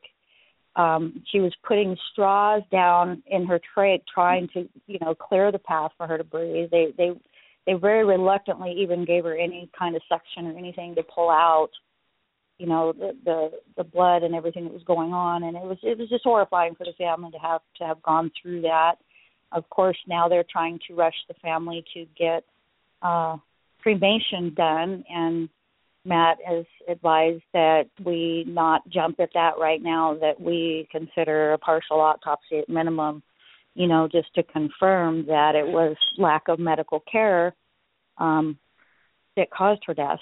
And ultimately um you know like i said they cut her off when they when they found out she was using cannabis and getting better and gaining weight and standing up and moving and you know um that's when they cut her off of all of her medications and that's when they stopped pretty much you know trying to care for her. And so yeah she's passed away. It's just been really hard for me the last couple of weeks now. Joy, she she will never be forgotten on our show. At the end of every show, I do a rest in peace to all of our heroes that we lost due to this war, and we will I will always remember her, and we will always we will always always say rest in peace to her and have uh, and honor her on every one of our shows. oh bless your heart honey thank you i'm sure the family will love to hear that Didn't deserve deserve to die like that. You know, in the middle of a war, we're fighting over some package that's being sent in the po- in the mail, and Yeah. a package um means a lot more to the Yeah. to to our people than than what what the post office is is is giving us credit for, and what the what the Yeah. um hospitals is giving her credit for, and the doctors. Yeah, yeah. Well, she was in Somerset, Kentucky, and um, you know, I guess apparently they really freak out if someone's using cannabis and actually getting better. That just, uh, you know, it's just something they apparently aren't really willing to encourage in their in their hospitals over there, and it's scary to think how many other people, you know, are, are in their facilities over there and you know could be benefited as she so clearly was. You know, um, they're just they're not going to allow it. They would rather people die than to use a plant that's harmless and medically beneficial beyond measure. That's Well, that's we've the we've got we've got Crockett on the line, and he just went to jail and was denied his medicine, and he came out of jail really sick. Also, we're going to talk to him in just a second about that as well. Um, what Okay. happened to the events leading up to his incarceration? Well, um, you know, we've we've been trying to get uh, lawyers to get the TRO filed so that we would have the clear access to the mail. Um, that was just done Friday, so we do have that in place now. Um, we did add Crockett's uh, situation into um, the declaration that was accompanied that. We also involved uh, included um, on the day before Valentine's our president. Um, as soon as we, I was driving off the church property to go take him to get glasses because of his vision rapidly going down since the police beat him. Um, right. And right. didn't even get the tires off the driveway, and up comes the cop and whips open the passenger door, slams the taser into his chest with one hand while he's grabbing him out of the vehicle with another. Didn't even didn't even speak at this point to us, you know, and hauled him to jail. And so we bailed him out. He's got court Monday, um, and then um, of course, you know, trying to deal with the fact that we do have other members that are needing the medicine across country. We had arranged because at that point we we, we didn't feel safe enough to use the mail. Um, we had uh, Crockett. He's an elder member of our church for a few years, um, military veteran. Um, he agreed to take the medicine across the country to get it to the people that we needed it to and apparently in Utah, which is very discouraging for us right now, being that's the the roots of our church is in Utah. Um, wow, I was born in yeah, yeah, yeah. Our our church originated or is found it's founded. Uh, Earthwalks, our mother church, was found in uh, Spanish Fork, Utah. Now, I don't know where that is at as far as uh, in regards to Summit County, where Crockett was, but um, basically they pulled him over. They they said he was they thought he was speeding. They they you know it made it real clear they didn't have any proof of of any speeding, which I don't think anybody going through a red a red state is going to be speeding with 13 pounds of cannabis. But here nor there, they said, well, you know, we thought you were going 69. Um, we're not going to give you a ticket, but we need to, uh, you know, run your name and make sure there's no warrants and blah blah blah. So they had him go into the, you know, with willingly go into the back of the patrol car, and apparently while he was in the back of the patrol car, the officer, you know, verified he had a license, he had no warrants or anything. Um, was supposed to let him go, and then says, "Well, uh, I thought I smelled marijuana in your car." Um, and I'll let Crockett take it from there. Um, okay, okay. Let me line. put him on the line. Let me put him yeah. on the line right now. okay. Hold on, I'm I'm pressing the button. It takes a second for my computer. All right, Crockett. So what happened? What's going on? Um, Joy was just Hello. telling us about how how you were you got pulled over in Utah and you got in trouble for speeding, and then they smelled marijuana. Well, he said he smelled marijuana after he ran uh my license and found out I didn't have any warrants or any other problems that he could uh uh I guess pick on me with. So he then he said he smelled marijuana, which I hadn't smoked in my car for days, and it was cleaned out and it didn't smell like anything except air freshener. And uh he said uh he had the uh the right to search my car because he thought he smelled marijuana. So after that, you were then, arrested. Or, yes, they took me down to the jail, and uh they they denied me. I, I'm uh I've had my uh some medical issues over the last couple of years, and I'm on some pretty serious medication, uh pharmaceutical medication, which the cannabis really helps me uh not take so much of the pain killers and things like that. But uh they denied me my medicine for three days. And uh on the way home I passed out and uh in a telephone pole. While you were driving? Yes. Yeah. Oh, yeah. I saw a picture of your car, and it was looked thrashed. It just looked totaled. The yeah, of it. it was totaled.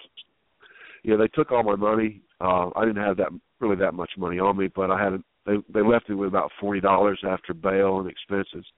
So I had no other choice but to drive home because uh, I couldn't sleep in the car. It was too cold, and uh, I had nowhere else to go. They took my phone so I had no one to uh, no way to contact anybody that could help me.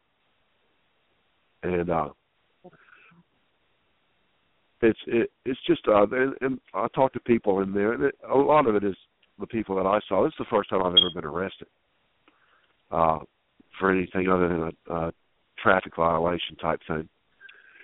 and I saw people in there who they need mental help.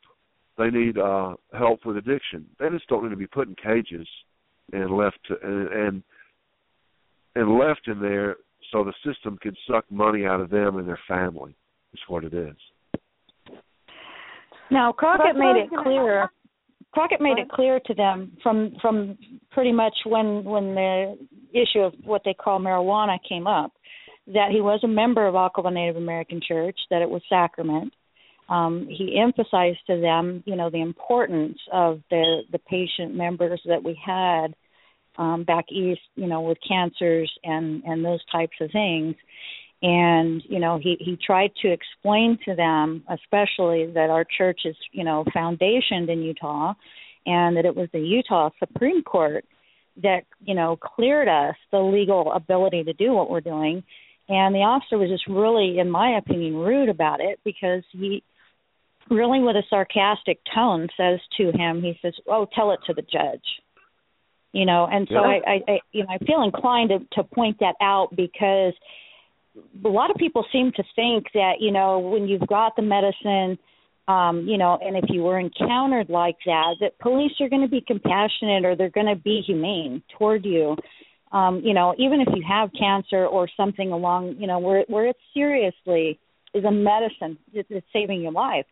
I want to make sure that all of your listeners understand you know, and, and Matt Pappas, he, he emphasized that specifically to all of my members that law enforcement are not your friend, you know, right. and they're not going to show you any compassion and they're not going to give a shit what your what your ailments are or if someone's dying. We had Jason Rios, um, one of our own acts, Ohio, was on his way to treat a five year old girl at the request of her family because she she had uh, leukemia, she was dying um, he had a hundred different herbs in his medicine bundle, and yes, among that was a little bit of cannabis. You know, but as a medicine person, you have to assess the person. You have to, you know, look at the symptoms. You have to make determinations on what medicines, you know, whether it's a prescription. We hope that doctors do this, you know, but as medicine right. people, we do. We have to look and really make serious decisions on what kind of medicines. And cannabis is a medicine, obviously with cancer. It's it's a, it's a medicine that's on our table. And they arrested him, and you know he mm-hmm. tried to explain to them, look, there is a five year old girl right now that is dying. Her her family, you know, I need to get there. And and they took the same attitude they did with Crockett. Oh, tell it to the judge. You know, hauled him to jail, and that little girl died while he was in jail. You know, oh and so God. so I mean, it's really kind of I can't emphasize enough to people that, you know, even if you have like Crockett, he had a medical cannabis card for a few years. Now with Oklevueha, you know, they make us do memberships, they make us record it, they make us give identification cards because our church is unique in that we don't have that that tribal blood requirement. We're allowed to have this religion off of reservation land. And the government wanted a way to make sure that you know they that our members could be identified so that we wouldn't be victimized in these ways but yet even though we're doing the membership which a lot of people have issues with you know why should we have to pay you know twenty five dollars to be a member of your church? Well because the government's requiring our church to do that and and they have told us that if we did it this way then when our members are encountered like crockett and they have you know like jason Mills, when they have their card and they say, "Hey, I am an Oklevueha member," on the card it says, on the back of our card it says, our members have the right to these medicine sacraments, and it specifically states cannabis. But with Jason as well as with Crockett, oh, tell it to the judge. We don't give a shit. We're not honoring your rights. We're not honoring your religion. We're not. We don't care if the person dies. Tell it to the judge. We're going to nail you. We're going to take your medicine. We're going to keep it out of everybody's hands that needs it or could use it and and and hopefully we're going to get to destroy it as we throw you away in prison and and Oklevueha we're just really set up. We're really set up with this approach and we've got a lot of great things. You know hopefully next month I'll be able to you know announce on your show a lot of the directions we're going. But I'll tell you right now we are done allowing you know our members to be victimized. And we're and and you know again like i said before on the show if anything, you know, we're not an umbrella that's protecting people. We're Akava is the shield that is going to go straight through these governments, straight through these law enforcers, and we're going to clear this path for this plant. And once we get it yeah. done with Akava, we're going to turn around and say, okay, now color of law. What's good for the goose is good for the gander. If our church members, native borns, have the right to this plant, then you can't bust anybody else ever again for this plant. This is this has got to stop. Akava is the church that is that is going to step up with the shield. We are going to do this. You know, we filed the TRO, um, and and so now that should expedite things. And and you know, I'm I'm anticipating, and you know, that Monday when my president appears in court, that, that the odds are they're going to try to violate the, the TRO, you know, just just to further damage our church. And so I've already got the lawyers ready. We've already got the letters, you know, drawn up, and and we're not we're not going to tolerate this. They since we filed that, there's been three.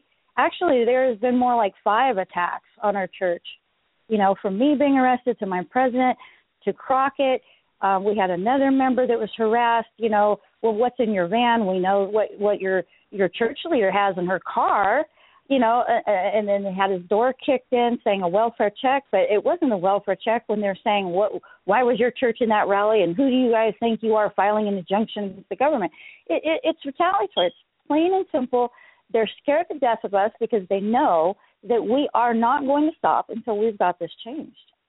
And so I just want you know to reassure your listeners and reassure Crockett and, and, and all of our members you know, we're not going to just put our tail between our legs and, and limp away because they're attacking us. They're going to have to kill us to get us to stop. I believe you, Joy. I believe yeah. you. You're so strong and determined. um, I know. I've I've seen you in action, and I I, I personally admire your fight. and I admire that your church is standing up to this the way they are standing up to it is amazing. And we're getting um, a lot of criticism for it, Kristin. We are. I mean, like the Native American church um, in Oklahoma. You know that that, that was the original church. Um, James, our our founder for for Earthwalks and, and all of ONAC, um, you know, his great grandfather helped establish the Native American Church in Oklahoma back in 1815. We still follow the code of ethics that he wrote in all wow. all of the churches too.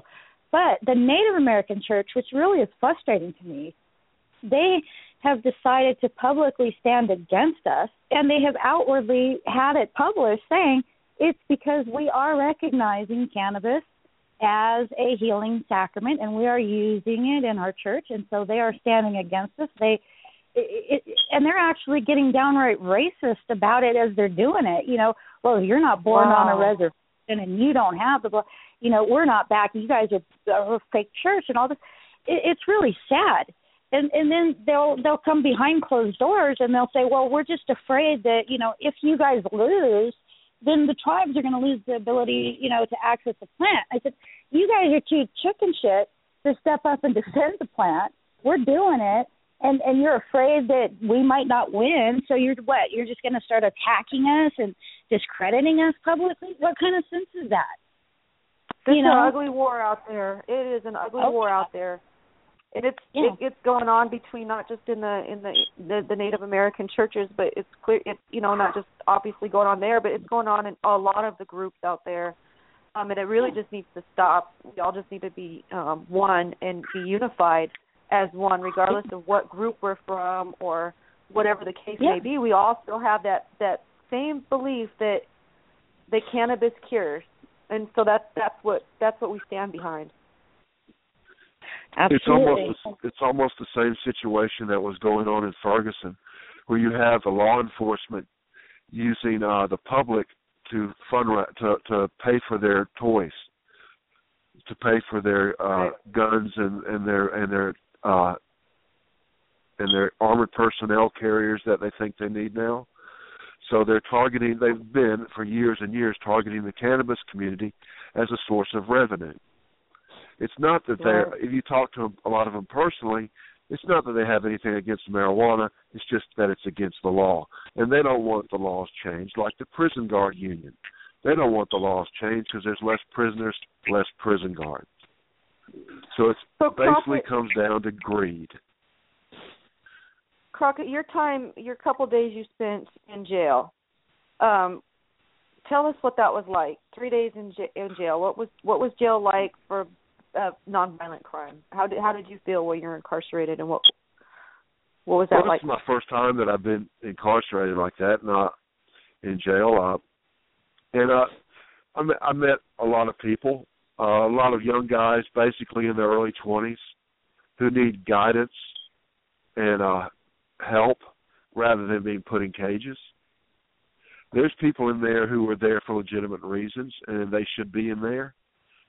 Right. But there's other other other inmates that I met who just needed re, uh, needed some help with uh, rehabilitation. There's some uh, needs, just needed basic help. They didn't have the foundation growing up, or for whatever reason, to to have a a, a, a steady life.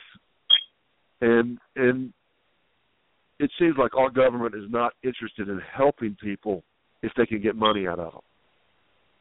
And they make money out of these guys by selling them uh food at uh, uh marked up marked up food. They sell they charge them a lot for phone calls. Uh and it's just it's a way it, it's it's a way it's just keeping people down and stepping on them that really need help and not incarceration. So you're Now, here's the saying that help too, is with better than punishment. With Crockett's situation, they took his cell phone from him. Okay, which I understand when you go into jail. I mean, they took my phone as well. But when I was released, they gave me my phone back. And they didn't give Crockett his phone back. And that bothers me. I mean, they didn't allow him to make a phone call. Um, they had to they made him the only option he had was he had to post his own bail. So he could not get into get a hold of the church. We have bail bondsmen. Our church does. In fact, a week and a half ago, we bailed five people out of jail from ONAC that were that were arrested for having the sacraments. And we're dealing with it. We've got 30 cases right now going in court.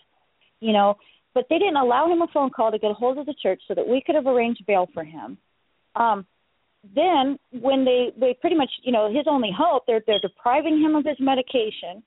You know, he's he's he's expressing to them look, I need to have my thyroid medication. I need to have my diabetes medication. These these are not, you know, these are not luxuries. These are necessities. These are medical necessities.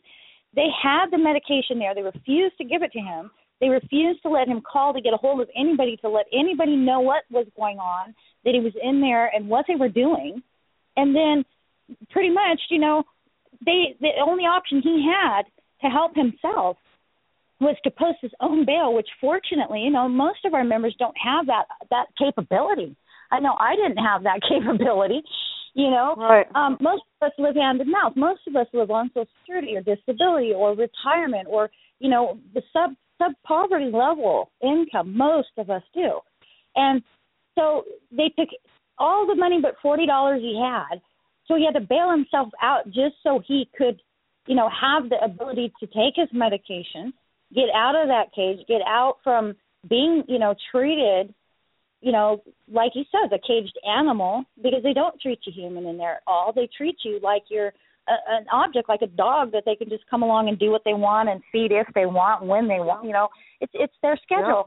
And and then they finally he bails himself out with just forty bucks to get from Utah back to Oregon, and they they yeah they gave him his medicine, but they they took his phone.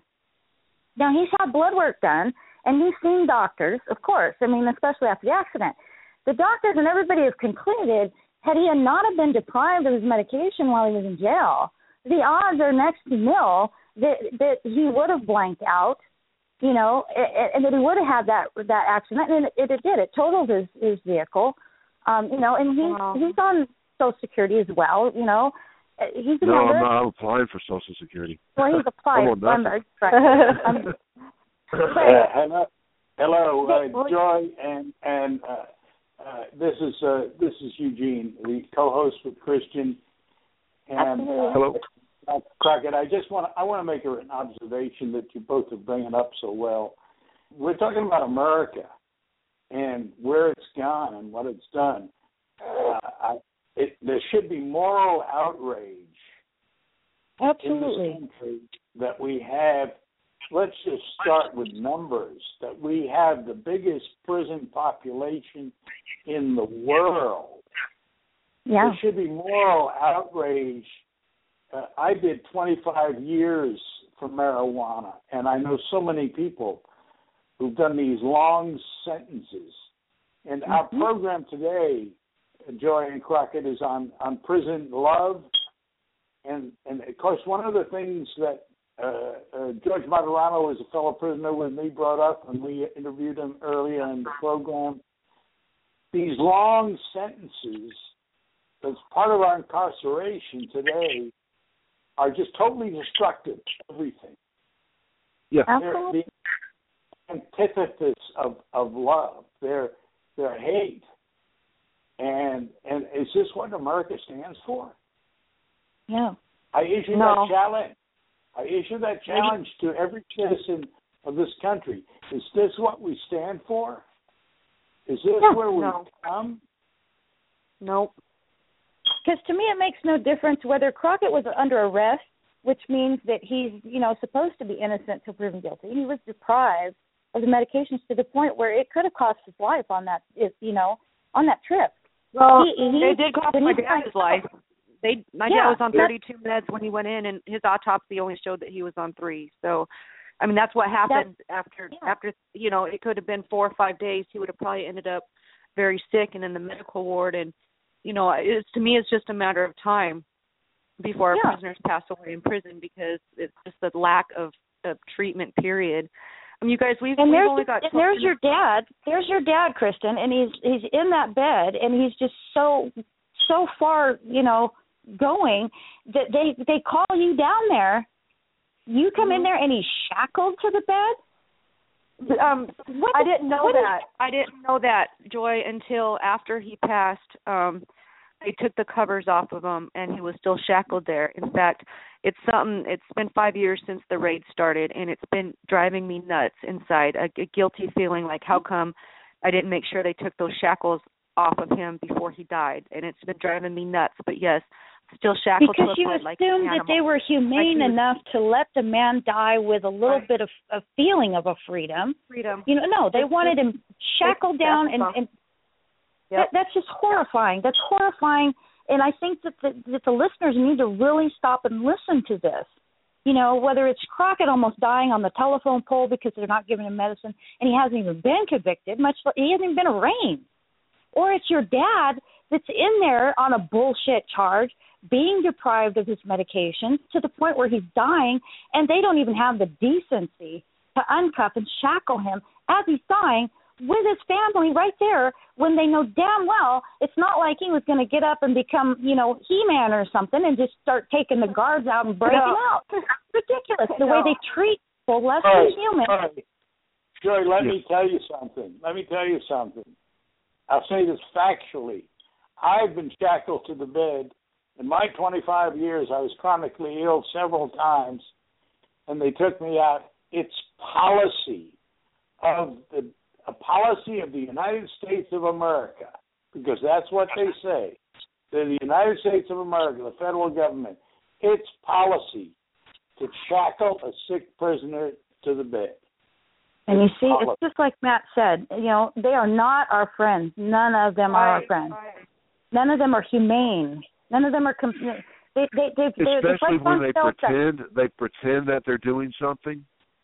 Uh, they say, "I'll I'll check on this" or "I'll call this person," and you don't hear anything else from them.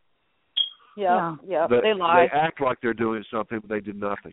I, I constantly tweet about my medicine. I and uh, I it, it's just it's just a shame that third world countries treat their people better than And uh, what the United States of America. Crockett, Crockett, we had an interview with a prisoner today, Craig Cesal, and he told us that a new policy that the BOP is talking about putting into effect is to have guards with pepper spray ready and able and taser and and tasers and tasers. and tasers to to use them if they felt they had to control a prisoner. well, you Now, guys, we've only got We're hearing from what happened to you, Crockett, in your situation. Now, I can tell you, as having done many years in prison, I shudder to think that a guard's going to say, "Hey, I got to control this guy," or if having a a seizure, yeah, prison, and use use tasers and tear gas and other things on them. I shudder to think about it.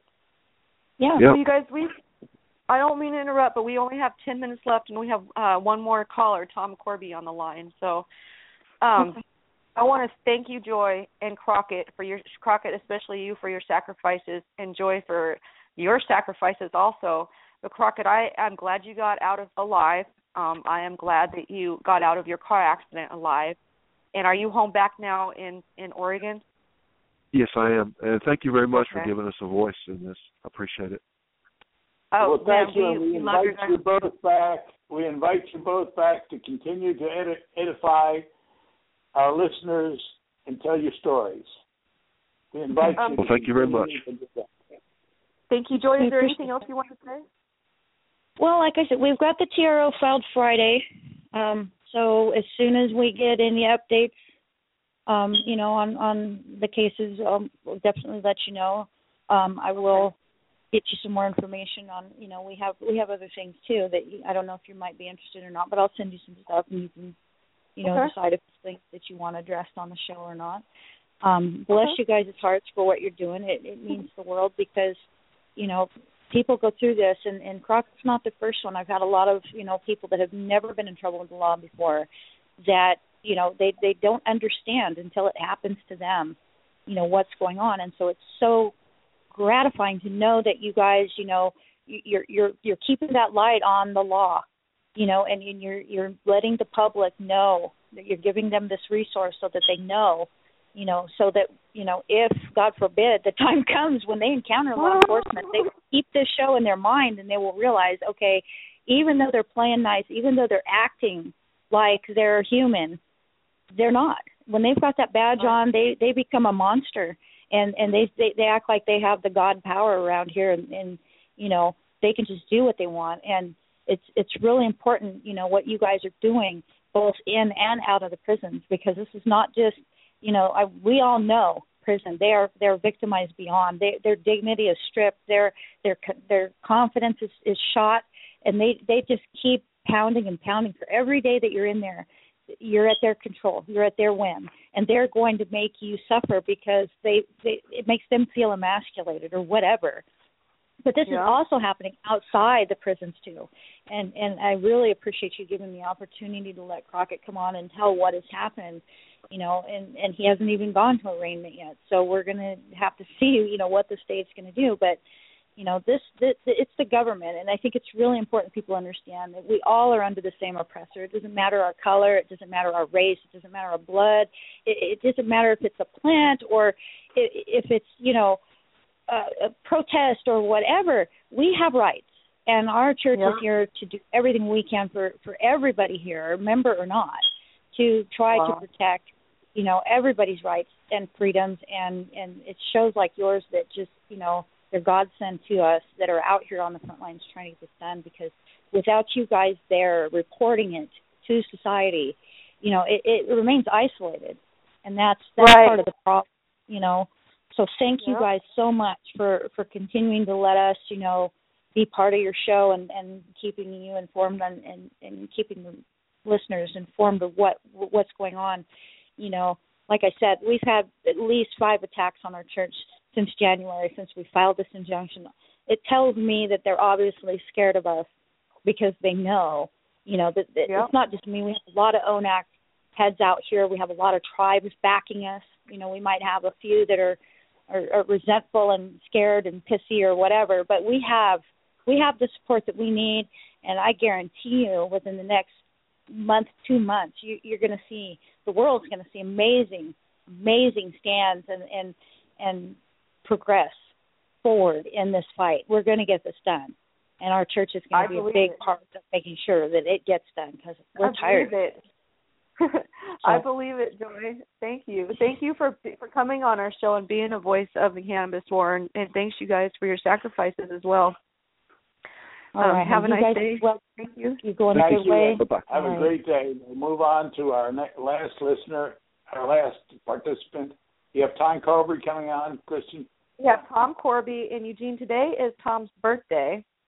Um, oh, he, I don't know happy how old he is. Hold on, let me do Happy him here. birthday. He must be 39 today. Like Um, Jack I think Benny, so. 39 Here he is. perpetually. Yes. I hear he is, and I, I hear he's up there celebrating with um, Dr. David Allen. Are you Are you guys having a, have some fun up there, Tom? Down there, Kelly? Happy birthday! Thank you, Christian, Eugene. Uh, always thank all the folks on the front line helping us come together and be the solution to end prohibition, to deschedule cannabis, not reschedule and free all our POWs.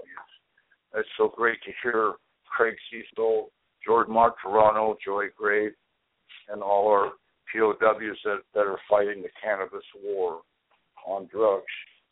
When we talk uh, about the Human Solution International, uh, we talk about court sport, how important it is. Uh, in Northern California, we continue to set precedents. Uh, just recently in El Dorado County, we had two huge acquittal, jury acquittals, which when we talk about jury acquittals, we talk about what Dr. Allen says, jury nullification.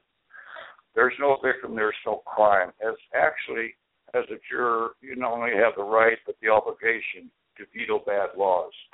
Uh, we not only had the pure life acquittal uh, with Lisa Gordon, acquittal, uh, acquittal, jury acquittal up in uh, El Dorado County, and then uh, not guilty for no, not yeah, that's right, dog. And then uh, uh, just a, uh, what a week later, Aaron O'Neill's case up in Lake Tahoe, El Dorado County. Uh, yes, uh, we had another acquittal with uh, Joseph Tully. Uh, It's not an acquittal. not guilty. Well, If he was found not guilty by all 12 jurors, it's totally different than an acquittal. They can never recharge him. He's free to go. We won. Well, okay. Uh, anyway, so uh, Love you guys. David, David and Sue, Sue Collins here with David Allen. They were both uh, there, and uh, they would like to maybe share a little bit of their experience. Uh, with Sue Collins, Oh, we NorCal love you. uh, Human Solutions. Hello. How you guys doing? Hi, Sue. It's been a while since I heard from you. How are you? I'm doing I'm doing pretty good. Um I was a witness in Aaron O'Neill's case and um it was quite interesting what I witnessed and saw and my perspective of how the case went and he was um I was um brought on the stand and asked questions and I got to in, interpret what the law stated. Um as long as You you, give your perspective of what the law is and you don't state it, you say, I believe this is what the law allows me to do, that you're entitled to interpret the law in front of the jury. Um, and so I basically explained to the jury how I have the right to use cannabis medicinally um, based under the Attorney General guidelines, Prop 215 and SB 420. I sued the Marinol, uh, the state, um, and that I won. I was paid um, out of an administrative hearing and changed Medi-Cal law, and Aaron was actually the grower in my case, and that I was denied the medicine that the courts were accepting as replacement medicine, um, and cannabis is the only replacement medicine for Marinol. And the um, sheriff decided upon herself to take medicine away from patients, and we had three patients die. Um, and what they did was they read the, the patient's testimony into the record, um, into the case, and it was very compelling to the jury. And so um, it didn't take long for them to determine that um, Aaron was actually not brewing illegally for profit or sales, and that um, there were um, 279 pounds, I believe. Um, wow. Good job. Even the dog barked on that one. it was quite um great and so Joseph Tully was spectacular. Um and one of the greatest things I felt in my own testimony was is when Joseph asked me um, about the sample that Aaron had given me prior to becoming a member of the collective because we're allowed to be members and patients and trade medicines here and there. So he gave me a quarter ounce, and the DA thought that was unbelievably big. And even the judge mentioned it was well, it's a quarter ounce. And see, Joe Joseph Tully says, well, when you were given this sample, and the DA goes, oh no, wait, it's a quarter ounce, and the judge goes, yeah, it's a quarter ounce. And I said, well, wait a minute, you guys. My testimony states it was a sample. I have a 33 pound recommendation, and a quarter ounce is, is a legitimate sample. Move on. So you're just kind of dumbfounded because uh. you're going to say my testimony is different, and you can't. And so I brought the conversation back to my testimony. Joseph, they they just kind of went, whoa, okay. And then Joe just asked the question again, okay, about your your quarter ounce sample. And the jury is listening to this because honestly, you how many people eat beef? And if you do, you eat about 270 pounds per year. And I only eat 33 pounds of cannabis, so I win.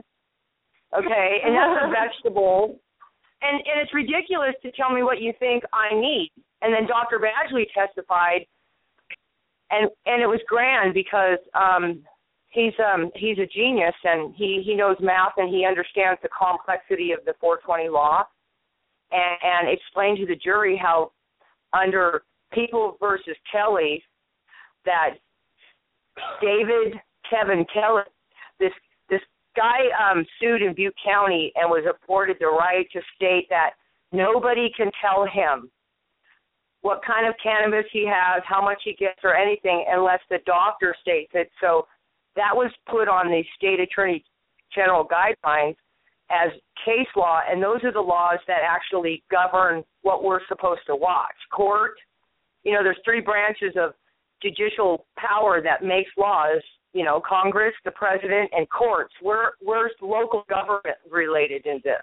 These are administrative issues and so what we're looking at is administrative bodies of local government making order on top of constitutional law. And if you look up People versus Kelly, the exact definition of that it was legislation was doing nothing but tampering with constitutional law when they put a limit of six plants and eight ounces for patients when S and when Prop 215 states no limit. And so therefore we can have 200 pounds plus in our cannabis collective because you can't tell us how much medicine we can use. And the state kind of says so, and you're supposed to follow those, but you didn't call any patients. You didn't call any doctors. You didn't do any verification, so the police failed to do any investigation. And then they possibly staged a, tried to stage a mistrial in Aaron's case, and this was witnessed by a whole bunch of people and so there's possible chances that somebody, not us, who are working in law enforcement might get in trouble for um, actually witness tampering and some other criminal offenses that they charge patients with when they're doing it themselves. Right. And so we won this, you guys, and it was right after yay. Pure Life. Won. I love hearing that. I love hearing that because you know, so a lot of times our jurors are scared to make that um scared to not convict, and the fact that they didn't convict is beautiful. Oh, it was spectacular on how see, it went you down guys are because you guys are ending prohibition in Northern California. yeah, I think we're we're doing it one joint at a time. We have a joint resolution, and we'll be blunt about it. Sue, that's exactly Sue. That's exactly what we have to do. That's in right. This, to end this ridiculous war on people, on cannabis, on us. One at a time, we have to seek victories. That's exactly how to do it. One little step at a time, and all of a sudden we work, walk the long mile or walk long thousand mile walk. Right, and and for the soldiers out there who have you know spent time in prison and jails and and done trials, um, they are the PODWs of the drug war, which are prisoners of the drug war, because POWs is a foreign war off land. This is a war that our president created for the citizens to incarcerate us. And the world's largest corporation of of of uh, ran self-regulated prisons. You should mention our Nancy Reagan. Oh, and Nancy Reagan died. You guys, just to let you know, she was the founder of Just Say No. What kind of crazy shit is that? That's my job to tell my kids, not you. He died today, guys. So I, I I feel that part of the drug war had just ended again today. The Wow, Just Say No campaign died today. Think about it. Woo! Wow. There's another celebration.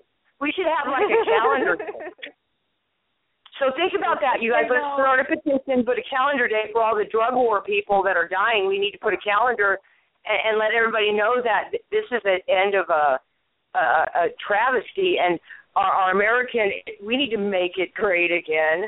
So grow Yes. grow weed. Yes. Grow weed. Thank you so much yes. for letting me share our Thank story. you. And here's Dr. Allen. Okay, hey, Dr. Allen. Yay. What do you think about love in prison? Love in prison. Um. Well, I Well, didn't. I didn't see. I didn't see any love in prison, so I don't. I don't have any comment about that. I guess. That, that's too much of a, a, um, a subject for him because he's a PTSD with uh, prison of the drug war. Okay. He was incarcerated. So maybe a lighter sentence. Questions would be better. Well, I, I really well, that was the topic of uh, the show, and I know, I know, I'll, I'll answer for him, you guys. Um, uh, I'll just answer for him, then we'll move on. Dr. Allen lost his whole family because of um prison, basically. So because of the war. So I know his thoughts aren't great, but we all love him. He gained another family, and that's that's the cannabis family that um that he's with. We love you, you love you, um, Dr. Allen. I know you're having a good time up there. Um, were you able to Yeah. sit in the trial as well? I was. Um, the the prosecutor uh, was actually a hired gun. He he was a retired prosecutor from another county, and he was a, uh, really against marijuana cases. And all the other prosecutors in the neighbor in in that county were like refusing these kind of cases, and so they hired this guy to come out of retirement to prosecute these cases, and he he's uh he doesn't know. So so he's really and, and he's trying dirty tricks. They actually accused me of passing out jury nullification pamphlets. And for you. actually i i didn't do that uh Oh. but i was uh, i was proud to be accused of that and apparently they, they got a jury nullification pamphlet from Kavai Floyd at a previous um, uh, court support thing. Uh, apparently, they sent the prosecutor sent girls from the office out to get some pamphlet from Kavai, uh, and uh, so that's where they got this pamphlet. And they, I think, they were, were trying to cause a mistrial. And so these guys are they're underhanded. They're losing the war. The jury spanked the prosecutor, and uh, and and what and this is massive jury nullification because they they actually won the case. It's not just one juror that that nullified this law. It's the whole jury told told these people that this is a bad business plan, and you should not try this business plan on our society again. And so hopefully, uh, when when more people tell the prosecutors it's inappropriate to prosecute people for using cannabis, no matter if there's 270 pounds involved or not. It's wrong to send Wow. people to jail for, for a plant. And uh, Yep. so I'm real proud, proud of you guys, and I'm proud of the uh, people that supported Aaron O'Neill. Aw, cool. Well, thanks. Thank you for thank you for coming on the show today, Dr. Allen. Um, All right, is there well, anything well- else you guys want to say before we um, before we um, do our closing? We just love you guys. We love you guys. All right, We God gave you good We love you too and appreciate you. Thank you very much for Yeah, everything so- you stand for. And and I just uh, want our audience to know the voices we heard are, are objecting to what we do concerning cannabis and objecting to what has become a jail, a prison state, the United States of America. We must be ashamed that we have 2.4 million Americans in prison in this country, the country we call the land of the free. How can we possibly have more people than any other nation in the world in prison? Something is wrong. Thank you. Thank you both for everything you've said, and you do. For sure. Thank you. For sure, you guys. That was um, that was Tom Korby. That was Tom Korby and Dr. Allen and Sue Columbine, and also Donna Korby from Northern California. Um, they are Human Solution members. Um, they they coordinate a lot of court support up in Northern California, and they are responsible for ending a lot of the war up there. In fact, I just saw an, article about Northern California and how how detrimental they are. And that's where most of our growers came from is Northern California. So the war is really really deep up there, and without without Tom Korby and the whole crew up there, um, it, things wouldn't look good for the rest of us. So um, there are heroes out there that are not in prison that are out here trying to make things better for our prisoners. Um, but we're going to go into closing now because we are 10 minutes past past our time. Eugene, is there anything you want to say before we close today's show out? No, I was just amazed. It was wonderful that we even exceeded our exceeded our time, Kristin. Oh, we had some good, I have two, good things Eugene, I came, have, out, came came out of it. Yes. I have two things. I'm going to do this really fast, you guys, because we we've all been on this on here for a couple hours. But I just have two a couple little news news stories here, real quick. Um, we just want to say that we've got. Um, hold on, I'm trying to get up there to the to it. We've got so many people in prison for our plant right now, um, including my dad's business partner, who I'm just going to give a brief a brief update on him. He was just recently um, caught, I guess you can say, sending emails to an activist out here who is helping him get his story on his Facebook wall. And he's been put possibly on lockdown. I don't believe he is, though, but I have a message here for him. I'm trying to get to it.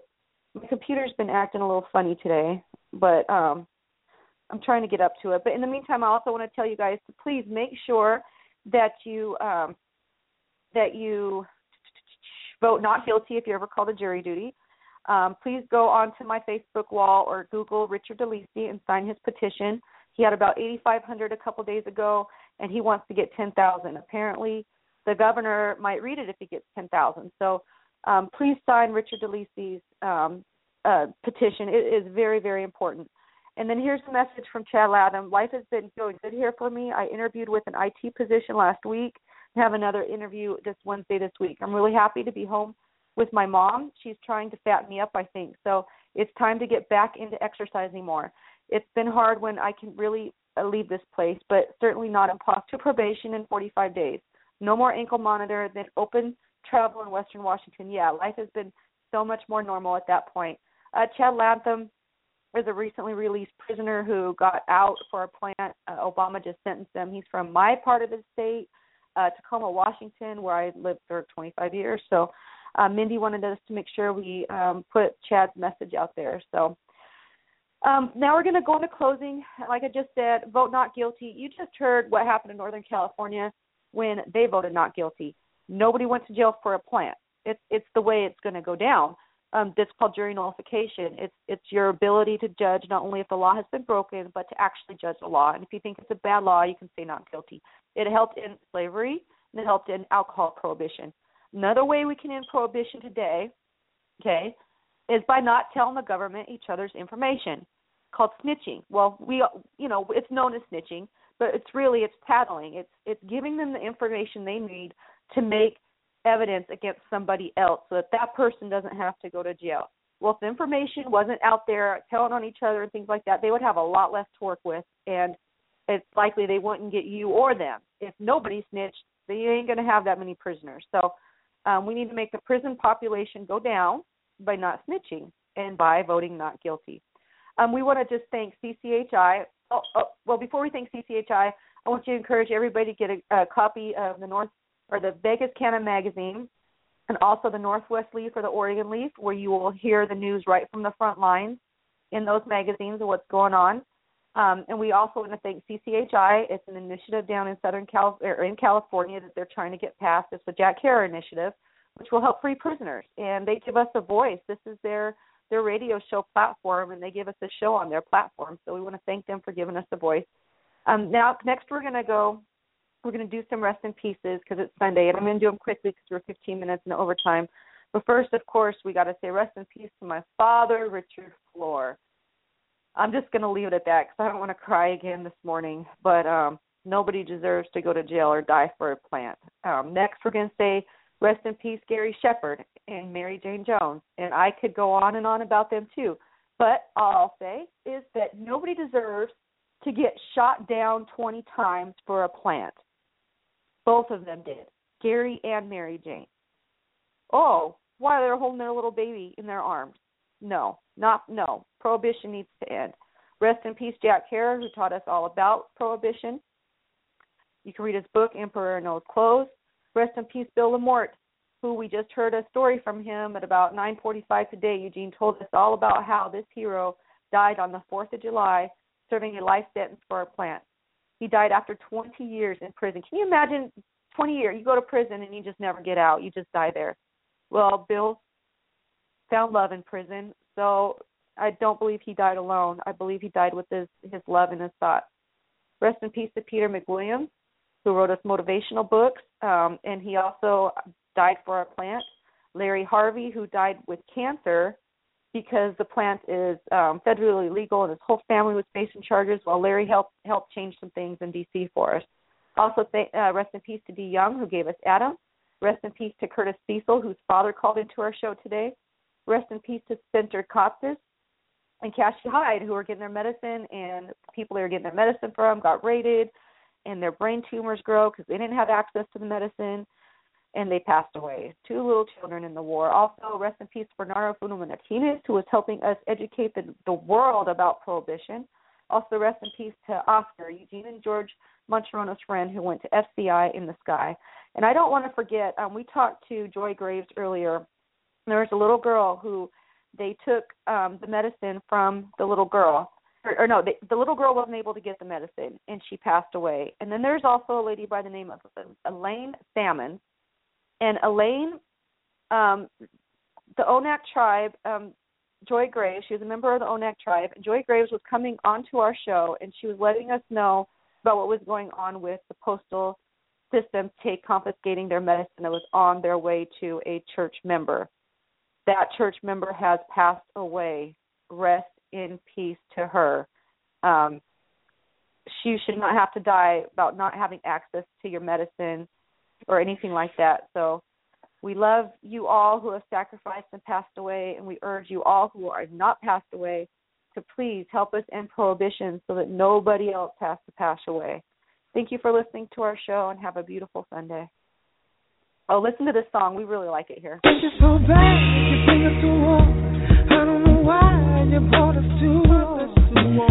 figure out why. Can't figure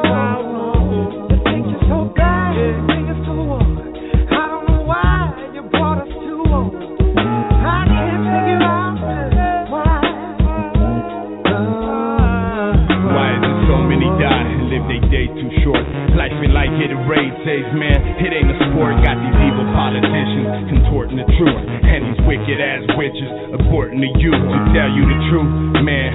I can't hack this. I'm losing my patience like a damn malpractice.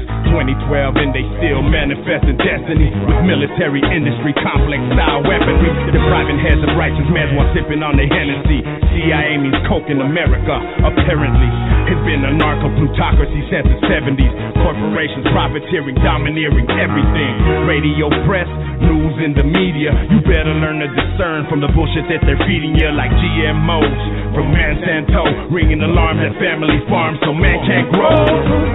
Everywhere I go, I don't know why. Everywhere I go, I can't figure out. Everywhere I can't figure out. I can't figure out why you bring us to war. Everywhere I don't know why. Everywhere why they brought us to war. I can't figure out why. I can't figure out.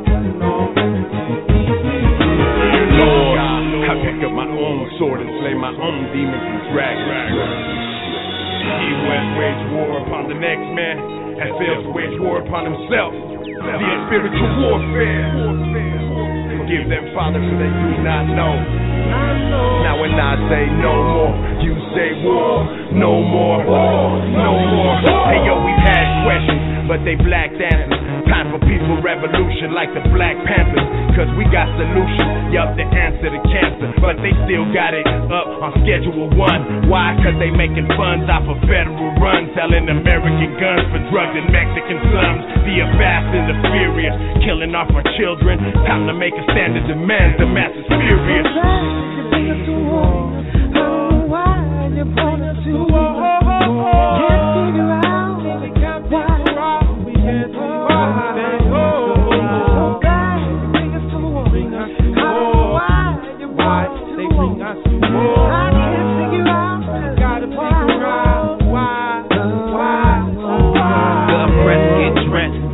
For war. While they kids' education is ruined more. Funds spent for spy killing drones. While CNN and Patriot commercials breed human drones from home.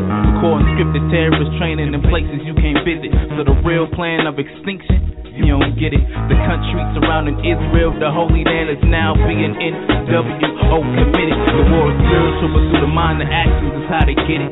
Or should I say distract? They say it's oil, but it's deeper than that. It's just more smoke to the mirror, so I radiate more hope clearer. Shed tears for my peers, the judgment day gets nearer. So I exercise with mightier than the sword. Use a pen to paint the lines with conscious mind the world can explore. So maybe you can find out why they bring us to war. Some of the most powerful things that we thought that has made us men. Some of the most cowardly shit that's ever known to man. Respect, loyalty, love has all disappeared and been replaced with gunshots, body bags, cannibalism amongst our peers. You see, we murder our disagreements and we shake hands with our enemies. We shake hands with our enemies and murder our disagreements and put them on a pedestal with some sort of achievement. Being a man is not based on the people you shot or how good you can fight. Being a man is one who's able to feed his family when times are tight. We are in a recession, suffering depression, so lower your Bibles and load your weapons. How many times must we pray before we start losing our blessings? How many loved ones must we lose before we taught ourselves a lesson? Reach one, each one, teach one, empower them.